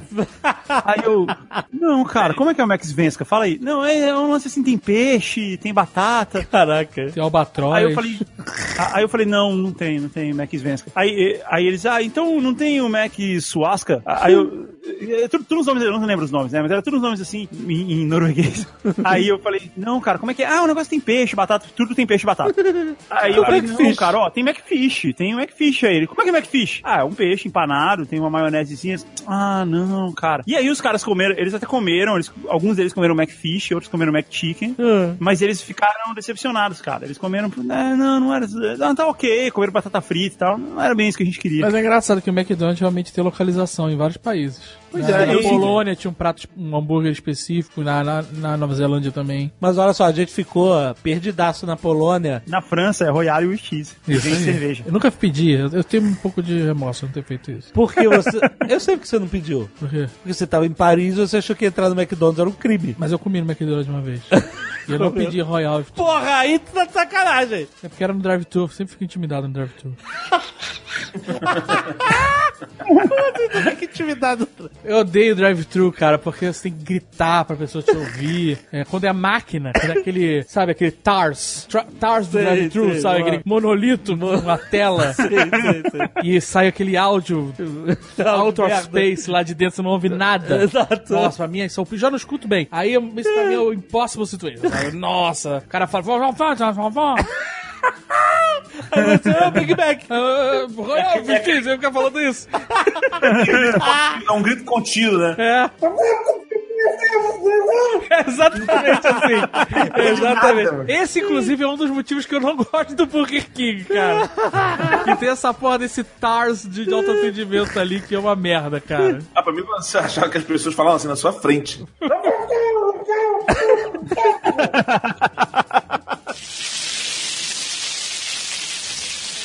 Vocês já passaram pra situação que vocês vão comer num lugar e aí vocês pedem comida demais e aí fica um pouco vergonhoso? Você pode começar a ser julgado como um gordo? como se as pessoas já não tivessem percebido isso? Então, sei lá, Então. você vai num lugar e Sempre. você pede e vem, sei lá, você pede salgados, por exemplo, ou sanduíches, e o cara traz quatro pratos, por exemplo. Você pediu um risole, uma empada, um croissant misto quente e um brownie. Sabe onde acontece comigo sempre? No Habibs. sempre. Eu tenho uma tática pra isso. Ah, Você bota dois pra você e você bota dois na cadeira em frente. ah. Como se você estivesse esperando alguém chegar. Numa, no prato ou na travessa? Não, Entendi. no prato. Você É, divide vai a ver que você é um comida. Bota no Ela não prato. vem jogada na travessa, Não, que nem não. uma lavagem. Não, daí, é mesmo. Ah, entendi. Você, Não, pessoal- você tem um prato vazio do seu lado. Você pediu quatro pratos. Isso. Você não tem um prato vazio. Você vai botar dois na sua frente, Não, peraí, peraí. como se alguém estivesse chegando pra comer, Ah, tá. e dois pra você. Quando as pessoas te olharem pra te julgar, você fala assim: ah, tô esperando aqui. É muito pior, é muito pior.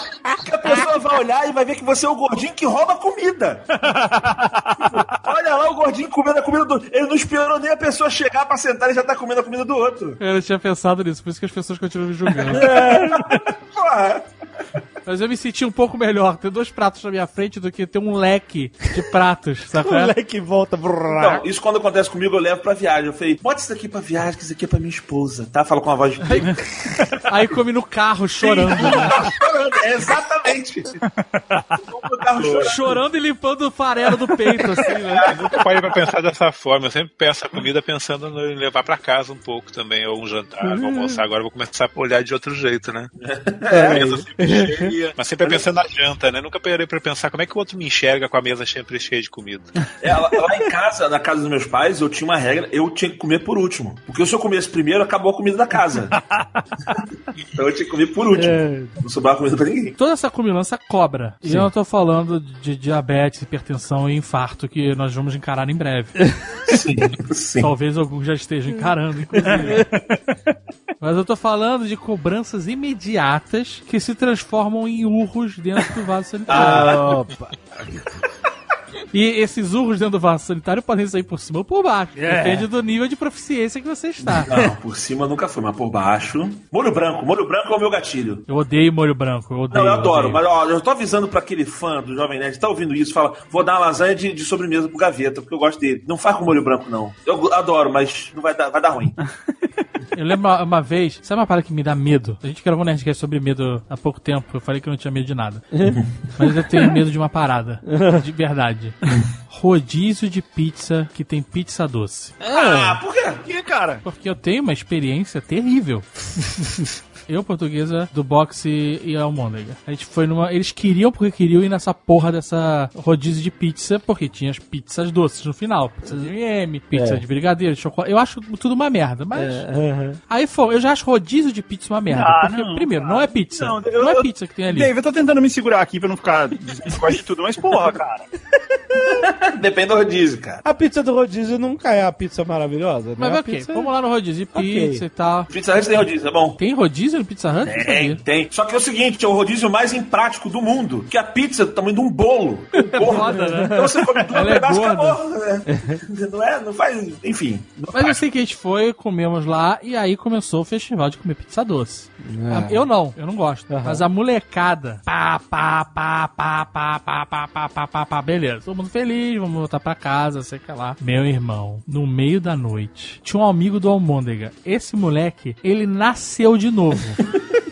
Porque o Almôndega tava dormindo na cama de cima e o moleque tava dormindo na cama do lado. Aquela, não era um beliche, ela era um Aquela que degrau. puxa. É, que puxa. uma, uma gaveta, O digamos. Almôndega começou a passar mal, virou pro lado e mandou. quê? Era pra ter ido na boca do moleque. Só que eu não sei por que milagre o vômito foi pro lado. É. Foi Deus. Deus foi lá e fez um- uma canaleta com as mãos, sabe? Passou por cima do moleque? Botou a mão e o vômito saiu pelas estigmatas. saiu, saiu pro lado, assim.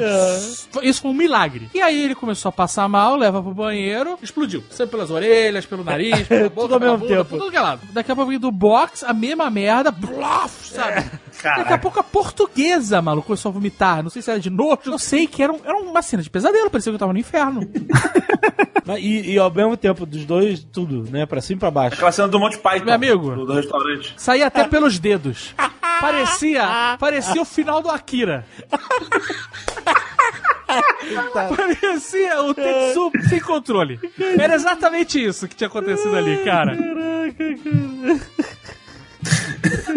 Foi horrível, cara. E você não comeu, você não comeu as pizzas doces, não teve, né? Eu não passei mal. Cara, uma vez eu passei assim, que eu também, eu fui resolver, que eu fui tomar, eu era é, malvadão, eu fui num hotel fazenda e eu queria tomar o leite da vaca direto da vaca. Puta, é gorduroso pra caralho. Então o cara pegou um Não, copo. tá maluco? Você tem que ferver, porra. Então ele espremeu até a, a vaca levantou da bosta dela, né? Eu vi, vi que não vi. Eu já olhei, eu. Nossa, o que, que eu tô fazendo? O cara pegou aquela luva e espremeu. Cara, parecia esperma. Era muito ruim. É muito ruim. Cara, eu juro pra vocês. Eu, eu tô. É que essa gota sempre tem fôlego aqui. também. Eu, eu imagino o terror, cara. Eu- É, mas eu não podia, né? Dar mole naquela hora. Agora vou ter que pegar essa porra aí. Literalmente. Literalmente. Cara, eu bebi. Eu vi Nossa Senhora, cara. Tomei e fui. Cara, a parada desceu que deu um bloco no. Foi imediato. Foi, cara, parece que eu tava bebendo queijo, sabe? Assim,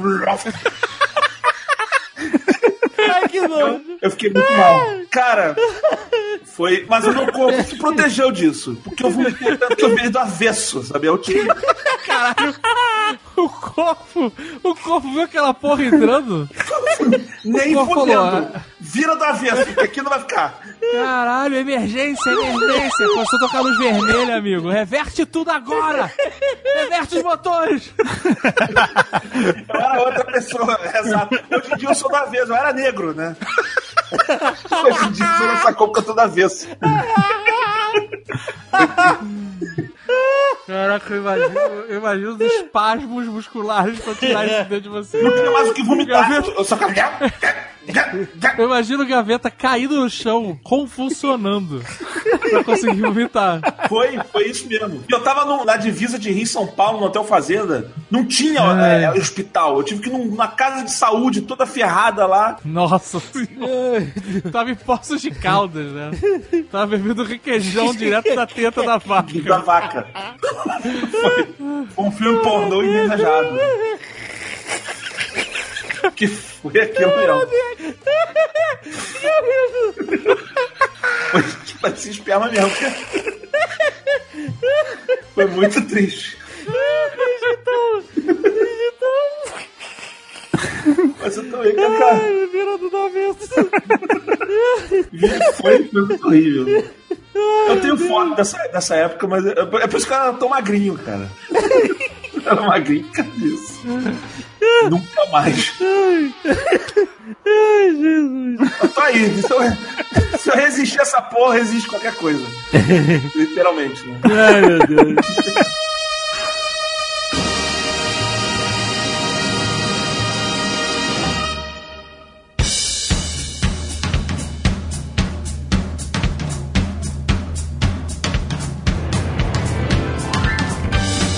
Vez que eu vim pra Curitiba, antes de morar em Curitiba e tal, fiquei na casa de um amigo. E aí a gente inventou de ir no Costelão 24 horas. Oh, Porque nada tem ideia. limite, né? Nada tem limite quando você é um babaca. Essa é a verdade.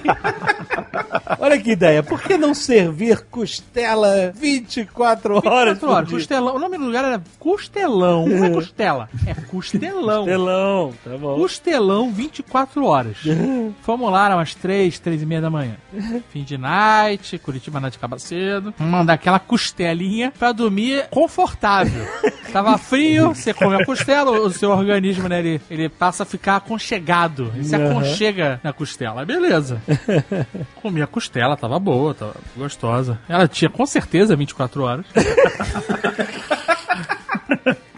É, não, não é que o restaurante fique acordando, fique aberto o tempo inteiro. Exato. É o tempo que a comida está lá exposta. Secada, né? É, e aí voltamos pra casa, e eu, a casa do meu amigo, o banheiro, ele era muito estreito. É. Então o sanitário era de frente pra parede, o que foi bom, porque eu dormi no banheiro. Eu dormi, eu não, Custou não podia... cabeça na parede. Sempre que eu vestia a roupa, o meu esfíncter pulsava. Falando, não! Não, não, não. Não. E aí, eu não tinha o que fazer. Eu fiquei sentado, um frio do cacete, eu fiquei sentado no sanitário, botei assim a mão na testa, sabe qual é? Não pra proteger ela da parede, mas de desespero. Né, A mão na testa e na parede e fiquei ali encostado, chorando. Tipo, era o muro das, das lamentações do costelão 24 la- la- ladrilho. Meu irmão, que noite, maluco. Ai, meu Que noite maldita, cara. Nunca coma costelão 24 horas. Às três e meia da manhã. Na hora do capeta ainda. Que tu vai comer. Caraca, eu devo ter comido às 3h33, meu irmão. Porque desceu erradaço. Olha, a- aí que nasceu a necessidade do sanitário com alça. Pra tudo- Pra não colar no teto, você, né? Segura na alça ali, porque, Foi pior que chamar o Matuto. porra, meu irmão, eu preferia 10 matutos. Tu deu descarga no vaso sem apertar o botão, né? Não, dava descarga com a nuca. Só dava uma encostada assim e eu voltava pra posição. No dia seguinte eu falei, não tem como tomar banho aqui na casa do cara. Eu fui na penitenciária. Falei, vocês podem me dar banho com aquelas mangueiras, aquele pó, aquele pó branco, sabe qual é? Porque eu tava, te- eu tava destruído, cara. O banheiro virou uma rodoviária, automaticamente. É, cara, é complicado. É muito ruim passar mal de. E assim, eu sou um cara muito difícil. Eu sou tipo um bode. É muito difícil eu passar mal com comida. Muito difícil. É, a gente sabe. Pô, já comi pizza dormida no sol, maluco. Caraca. 24 horas, olha aí. 24 horas, É pizza verdade. 24 eu horas. vi, eu vi que essa pizza. E eu não passei mal, mas o Jovem Nerd ficou botando terror. Porra, Tá tudo bem com a pizza. então, Eu queria tu não- entender por que, que a comida não pode ficar no sol? Ela estraga? Porra. Pô, O sol não mata nada. Não, o sol esquenta e prolifera as bactérias muito mais rápido. Ah, cara, não acredito nisso. Por que, que as plantas precisam do sol? Ai. Mas, ó, que bom que não aconteceu nada. É, eu tomei um sal de Só fruta. deu alertado, olha. Você, pizza você tá me de- deixou. Desde o RPG de ontem. Você Tá aí. deixou meu psicológico abalado. Porque ela era de catupiry. Eu fiquei com o psicológico abalado. Era frango catupiry. Talvez por isso que eu não gosto de frango catupiry. Mas eu fiquei com o psicológico abalado. E aí eu fui comprar um sal de fruta indo pra casa. Voltei arrotando o caminho todo. O sal de fruta é uma parada milagrosa. Que às vezes você come uma parada que, Pois é. que vira um bloco de concreto dentro do seu estômago, Sim. né? E aí dá aquela, aquele alívio imediato é, É, é você bom. pode começar a ter febre. A última vez eu comi uma parada que me deu febre, mano. Caraca! Fiquei mal, fiquei mal. Mas assim, do- depois, logo depois? Fiquei mal, fiquei zoado. Fiquei assim. E aí eu falei, vou tomar o sol de fruta pra ver porque é a minha, Porra, mas, é minha tu, medicação básica. mas tu ficou com febre na hora que tu comeu a parada? Eu comecei a ficar meio esquisito, assim. Deve ter rolado uma intoxicação, sabe qual é? Ah, você já detectou, aham. Eu não detectei. Eu falei, estou mal, estou com febre e estou com um tijolo no meu estômago. Tem que dissolver isso. Tentei com Coca-Cola, não funcionou. Caralho. Aí mandei o sal de fruta. O sal de fruta, ele age automaticamente, que dá aquela rotada. É, exatamente. E aí, você arrota, você sabe que aconteceu alguma coisa. Sim. E eu melhorei. Passou a febre, me senti mais... Ó, A febre, a febre é o teu organismo combatendo algo. Ele, ele achou que era um micróbio gigante dentro de você. ele tá combatendo. É por isso que eu tenho amor ao refrigerante, cara. Olha só, o refrigerante me salvou várias vezes. Eu, eu lembro de ter essa história que a minha família foi a primeira vez pra Espanha. Minha família é toda da Espanha, meu pai veio de lá. Primeira vez que a gente ia pra lá, voltava pra lá. Aí a gente ia passar três meses na, na casa da minha tia. Aí a gente ia passar um período grande de tempo na casa da minha tia. Por causa disso, a gente eliminou todas as comidas da casa que a gente tinha no Brasil. Né? Certo. Que a gente ia ficar afastado e tal, pra... ia desligar a geladeira, essas porra. Aí, não tinha comida antes da viagem, no dia pré-viagem. E os pais pediram pizza, natural, né? Vamos comer uma, parada descartável. Beleza, eu, eu azagal guloso, ingênuo, mandei quatro pedações, eu era criança. Mandei meia pizza. No dia seguinte, sou eu me debatendo dentro do avião, mano. Foi injeção de plasio indo pro aeroporto, foi loucura. Puta merda. Passando mal pra caralho, passando mal. Eu ainda tinha assistido aquela porra daquele filme dos Andes, que os caras comem a bunda das pessoas, sabe qual é? Caraca. Sabe qual é? Que, não é pornô. Come as É. pessoas. Não, mas é a nádega, é a É, nádega. nada, Eles não era perna, carne. era, não sei. Ah, eu não sei, cara. Eu sei que eu fiquei muito impressionado com aquele filme. Vivos. Eles caem nos Andes. Isso. E eu sei que eu tava me sentindo muito mal, a viagem inteira me sentindo mal. Aquele... Parecia que eu tava de ressaca, de tão fudido que eu tava, sabe? Eu era criança, não tinha bebido. Aham. Era só a pizza que desceu mal. E eu sei que eu cheguei na Espanha e eu falei assim, eu quero uma Coca-Cola. Foda-se. Foda-se, nada mais vai acontecer. Nada, nada pior vai acontecer. Cara, Ah. foi um milagre. Foi ótimo. Eu falei essa frase antes de quebrar o joelho. É.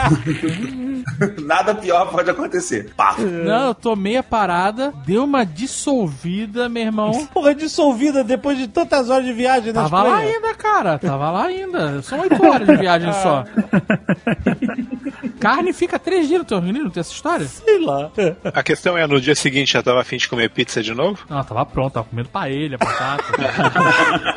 tava 100%. Ah, senhora, né? que eu sou ratinho de laboratório, que eu passo mal num dia, sei lá, comendo pizza, de manhã já tô comendo pizza de café da manhã de novo. É. Só que eu sou blindado, que eu como porcaria, como porcaria e não passo mal, cara. Eu, eu tenho a mania de experimentar tudo, cara, tudo diferente. Acho que eu conheço todos os fast food daqui, já experimentei todos. E nada me faz passar mal, eu acho todos muito bons. Ele realmente é já foi-. Você já foi. Você já foi no Checkers? Já, claro. Já foi no Sonic? Do Sonic eu não fui ainda, aquele que é o, dry, é o carro fica do lado de fora, né, e vem atendendo É. na janela. É, o Sonic é legal, isso aí tem sorvete. É, legal. Ah, eu fui propaganda desse Sonic, achei meio trash. É, é, é obviamente trash. É claro que você gosta. Mas é bom. O Arby's, Arby's é muito bom. Arby's. Esse é do chapéu, do chapelão? Chapelão, é, É, isso aí. É, que vende roast beef. Não. Não, o JP sempre fala pra gente ir no Golden Corral. O, o Arby's, o Arby's tem uma propaganda agora que eles têm um sanduíche que chama Half a Pound Roast Beef. Aí eles falam assim: se você quiser um quarter pounder, que é o quarteirão, né? O nome do quarteirão aqui. Se você quiser um quarter pounder, come só metade desse sanduíche, beleza. Excelente. Ah, tem um lugar que o Guga não aguentou. Hurt Attack Grill. Ah, é, olha aí, o fãzinho do, do Junk Food. Ficou Não, mas é porque esse lugar era muito incomodadaço. merda, cara. Esse Não lugar era era. muito escroto, cara. Esse lugar tinha uma bad vibe, cara. Ele não tava lá pra celebrar fast food. Ele tava lá pra sacanear. O Guga ficou incomodadaço, não quis comer nada, foi muito engraçado. Não levou chulepada na bunda Levou, lá? levou chulepado, porque justamente não comeu nada. Ah, tá. Não, não levei, não. Ah, por isso que tu não gostou, tu foi lá pra apanhar? Não, o Dave apanhou e gostou. O JP indica o Golden Corral sério ou de zoeira pra vocês? Não, eu Não, de zoeira. Ah, bom. Mas ele fala que tem churrasco no café da manhã. Não, é, esse é legal de tu ir, porque é 6 dólares um bufezão gigante, um buffet gigante. Seis dólares. E, e esse, né, e tipo, esse é aquele aí que tu vai cortar um, sei lá, um rocambole de carne e vem escorrendo gordura junto. Ah, caraca. Esse é bem. seria o podrão do buffet. O JP fala que o Golden Corral. Olha o nome já é. O nome é fantástico. Golden Corral. Golden Corral. mesmo. Aí você. O JP falou: o jogo lá é outro. O jogo lá é, é sério. É Major League, ele fala. Que ele fala que só tem Monster Life. E- Aí ele falou: as mesas elas já são na altura pra motinho entrar embaixo. Pro cara não precisar se mover pra nada. Ele falou que lá é foda. Lá é, é, é parada pra profissional. Não é pra qualquer um, não. Eu vou falar do que você ficou de birra hoje, mas uma vez eu fui comer no Madeiro e ele tem um sanduíche lá que é, é muito alto, é o maior deles lá. E eu queria manter a minha honra de, de comedor oficial e eu fui tentar comer ele de uma dentada só. Vocês já aconteceram isso com vocês? Assim, abrir a boca tão grande que deu uma deslocada no, no maxilar?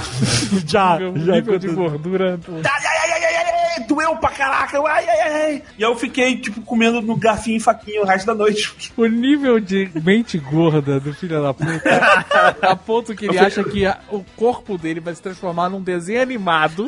Isso. ele consegue fazer a mandíbula dele virar uma escavadeira. cara desloca a mandíbula pra morder o Caraca, deslocar a mandíbula pra morder o sanduíche é a parada mais inacreditável que eu vi. Deu aquele mau jeito, deu uma... Porque sabe aquele lance assim, não, eu estou mordendo assim porque eu quero provar todas as camadas do sanduíche. Só que são todas as camadas iguais, é só carne, bacon, carne, bacon, carne, bacon, carne, bacon. Eu Parece bom. Eu desloquei, com a dorzinha. Teve uma vez que eu passei mal em Recife. Porra. Foi foda, maluco. Essa foi sinistra. Campus Party Recife. Eu tenho umas manias às vezes, é muito raro, mas eu tenho. Eu não sei por que isso aconteceu, mas eu botei na minha cabeça que eu ia comer filé parmegiana todos os dias. Porque sim, né? É, e, e todas as refeições. Porque eu tinha comido na janta, achei gostoso, falei, ah, vou comer direto filé parmegiana. Aí eu comi dois dias seguidos, todas as refeições de filé parmegiana. No terceiro dia, maluco, meu organismo foi pro caralho. Meu organismo desistiu. Ele desistiu de mim. Meu corpo desistiu de mim. Eu comecei a vomitar, me cagar. Foi uma merda inacreditável. Eu passei muito mal. Passei muito mal de não conseguir. Volta pra cama, vá pro banheiro, volta pra cama, vá pro banheiro. Assim, eu tava na merda. Você tava desidratando, já tava pesquisando como é que faz soro caseiro, duas colheres de sal e duas de açúcar. Sabe? Tava procurando aquela colher de plástico que tinha de medida, sabe? Que a Globo mostrava na TV na década Aquela colher que tem do, do, do, É, é? uma ponta e na outra, as medidas de sal e açúcar. Eu, caralho, eu vou desidratar, quando você tá na Paraná que é desidratar e tal. Passando mal, passando mal pra caralho. Vomitei o quarto todo, foi uma vergonha. Você fez chafariz de volta? não sabe? Foi, cara, eu fiquei rodando, exorcista, rodando na cabeça. Voando em cima da cama. Foi, foi, olha, foi tétrico, cara.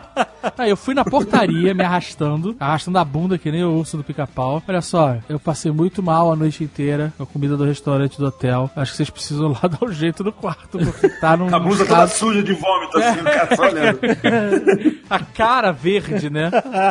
Aí eu tomei um banho, passei mal durante o banho. Foi uma, uma desgraça. Foi uma desgraça. Uma desgraça, sabe? Como o Borghetti fala, desgraça. Foi, foi uma desgraça. Aí eu falei, vou pro hospital. Aí liguei pro amigo meu e falei, que hospital que eu vou em Recife? Eu não conhecia nada, né? E eu sou muito independente, eu não queria pedir arrego pra Campus Party. Tu não não mandou nem mensagem pra mim. Eu sou muito independente, cara. Aí eu peguei um táxi. Olha, Deus me ajudou a não vomitar no táxi. Que acho que eu já tinha vomitado tudo que existia dentro do meu corpo. Cheguei no hospital, aí eu falei, olha, comi filé parmegiana dois dias seguidos, não estou me sentindo bem e tal, tô vomitando pra caralho, tô pensando em fazer soro caseiro. Aí a mulher me deu um soro na veia, É, né, já- me deu um remédio, na... não só soro, deve ter dado uma medicação também, né. Sim. E aí ela, eu tava, como eu tava muito, ela tava começando a desidratar realmente. A, a enfermeira, não sei se era pra andar a fila rápido, não sei qual era, ela botou o soro no creu número 5. Ficou- Não era conta-gotas, era um filete direto. Caraca. E aí, quando o soro entra muito rápido, você- a vista fica zoada. Ah, é, tem isso, é verdade. E aí eu não sabia disso. Eu tava lá tranquilão. Ah, agora eu tô no hospital, tô medicado, acabou o meu problema, certo? Vou ficar aqui no Twitter de boas, avisar a portuguesa que eu tô no hospital, vou avisar o Jovem Nerd que eu tô no hospital, tá tudo bem já, ninguém precisa se preocupar. Não consigo mais enxergar o celular. Olha o hipocondríaco, imagina. Aí começa a tocar campainha. Tá, tá, tá, tá, tá, tá, tá, tá. Aí vem a enfermeira, olha, minha vista está. Porque eu, eu falei, que ótimo. Comi dois dias filé parmegiana, me caguei, vomitei todo e agora estou cego. Cagado. Hoje, cara. É, eu, eu fiquei tentando entender qual era a relação de uma coisa com a outra. Eu cheguei- cheguei naquele momento que eu tinha ficado cego. Será, você achou que era morte? Eu achei que eu tava vendo um livro do Saramago, era isso que eu achei. que a minha vida Agora. não tinha mais ponto parágrafo. Nem vírgula. É, agora. Minha vida não tinha ponto nem vírgula. Aí eu sei que eu chamei a enfermeira e falei: olha, minha vista tá embaçadaça, não tô vendo mais nada. A ansiedade já bateu forte, já me levou daqui pra outros lugares. Eu tô Rick and Morty, sabe? Tô tendo crise de ansiedade de mudar de galáxia. Aí a mulher, ah, não, é o soro que tá muito rápido. Eu, eu, eu falei, caralho, que filha da puta, né? Se ela sabe que isso vai acontecer, por que, que ela tá fazendo isso comigo? É algum tipo de punição? Avisado ainda. Caralho, cara. Assim, eu sei que o hospital não gosta de plano de saúde que paga mal, mas porra, me pede um trocado. Quanto custa um minuto na poltrona? Eu pago pra o soro demorar mais 10 minutos e eu não ficar cego, não, não viver o ensaio sobre a cegueira. Pô, já tava pensando em organizar minha gangue do, do hospital, dos cegos. Pegar aquele Quem tá cego de soro, vem pro meu lado. Caralho, meu irmão. Aí eu sei que a minha vista começou a voltar. Olha, foi horrível, cara, horrível. Foi uma sensação desgraçada. A gangue dos cegos de soro. Aí eu sei que a médica, eu voltei lá na médica, ela, ela falou, olha, agora eu vou te passar esse remédio aqui. Aí eu, eu perguntei, eu, eu posso tomar... é, posso tomar Coca-Cola? Ah, não, né? A Coca-Cola é muito ácido, o seu estômago tá fragilizado. Não, né? Não, ela ficou puta assim, não, né? Não.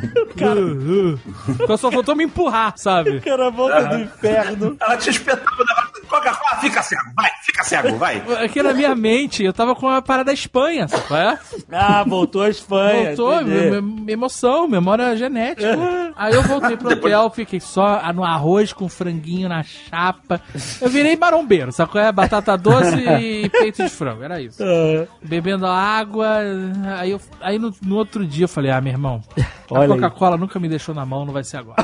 Olha o rebelde, olha o rebelde. Mandei, meu irmão, a bomba de glicose, ela resolve, você se sente melhor na hora. É essa é a parada. É um santo remédio. Foi criado pra ser um remédio. Tomei a parada, tava novo. Saí dali e fui correndo pra Campus Party. Cadê a van? Vou lá agora. Foda-se essa merda. Ainda pedi um bife parmegiano.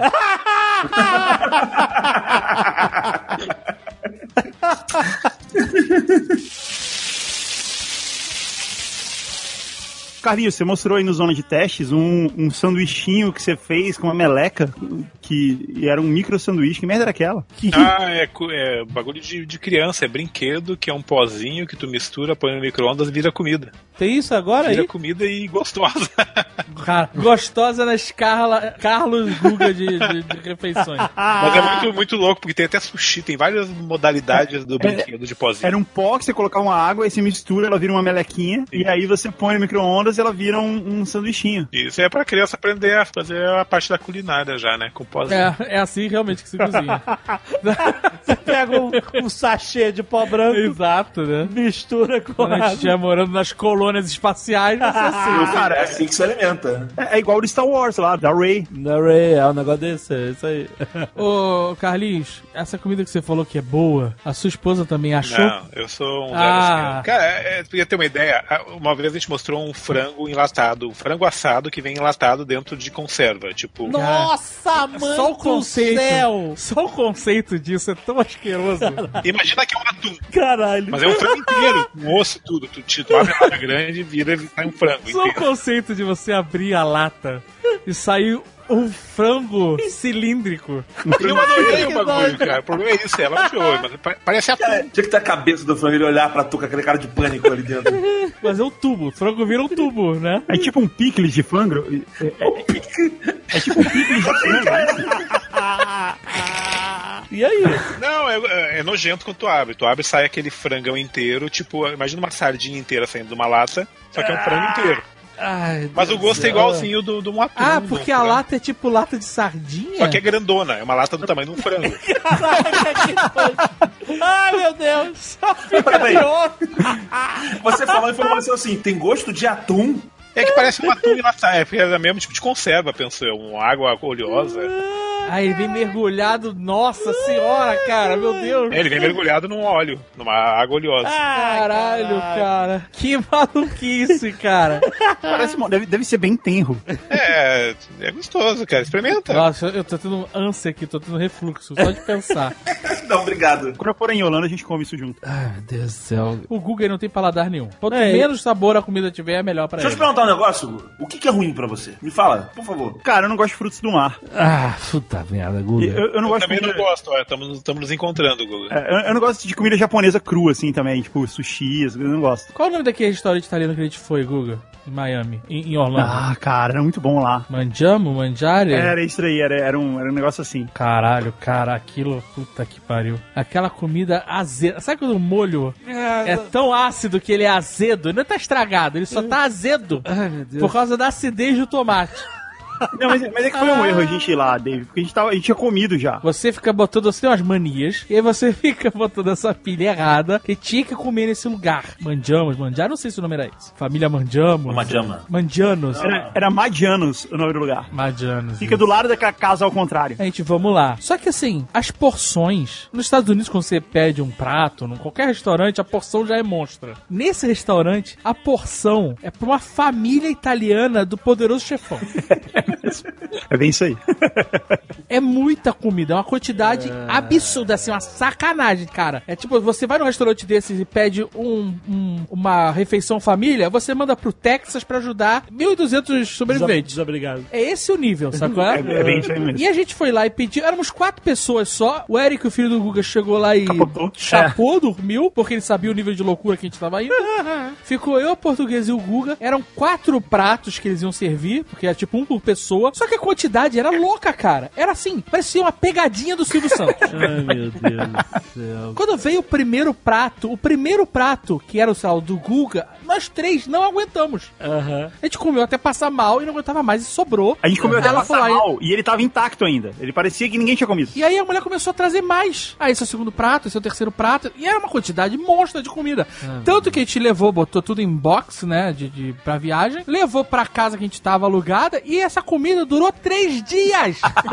Pra duas famílias. E quando a gente chegou, depois que a gente pediu o primeiro, quando eles começaram a trazer o segundo, a gente falou, ó, já traz embrulhado. é, já tá pra viagem. Já- já- Mas aquele dia foi uma pilha muito errada, porque a gente tinha comido já. A gente tinha comido em casa, a gente tava sem fome nenhuma, mas a gente tava na pilha de sair. Então, sair pra comer depois de comer não é algo novo pra gente. É, mas nesse dia a gente achou o nosso limite. Achamos, cara. Esse dia a gente achou o nosso limite. O Gaveta tem uma história de limite aí também. Ah, peraí, eu não lembro agora. da lasanha. Essa história da lasanha de sobremesa é a história mais maravilhosa que eu já ouvi.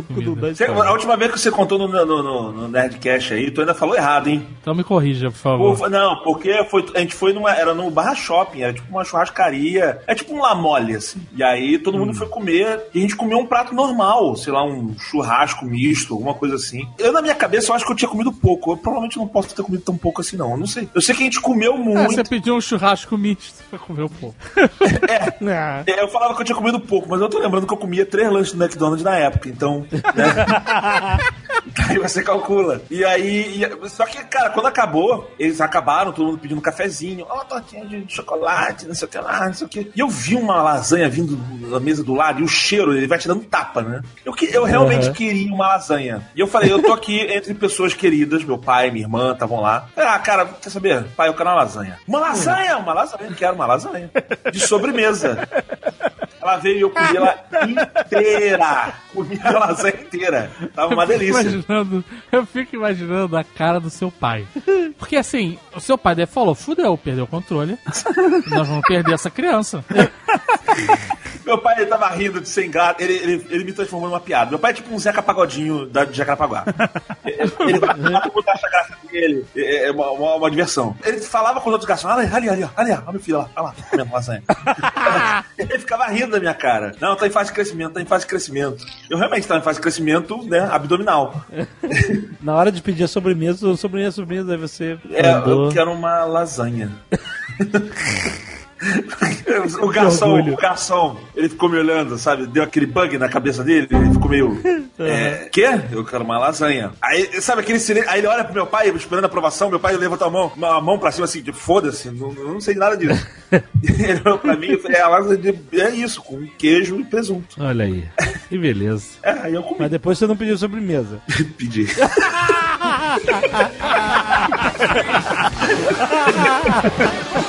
é o time. High five, Gaveta! Aí.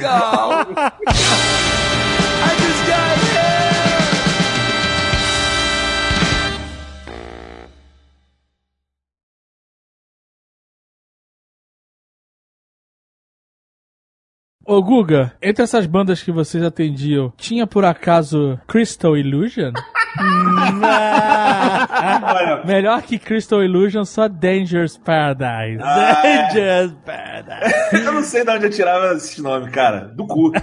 Eram ótimos, cara. Se o Gaveta fosse montar uma banda de metal agora, hoje, e ela ia se chamar Metaralho. Metaralho.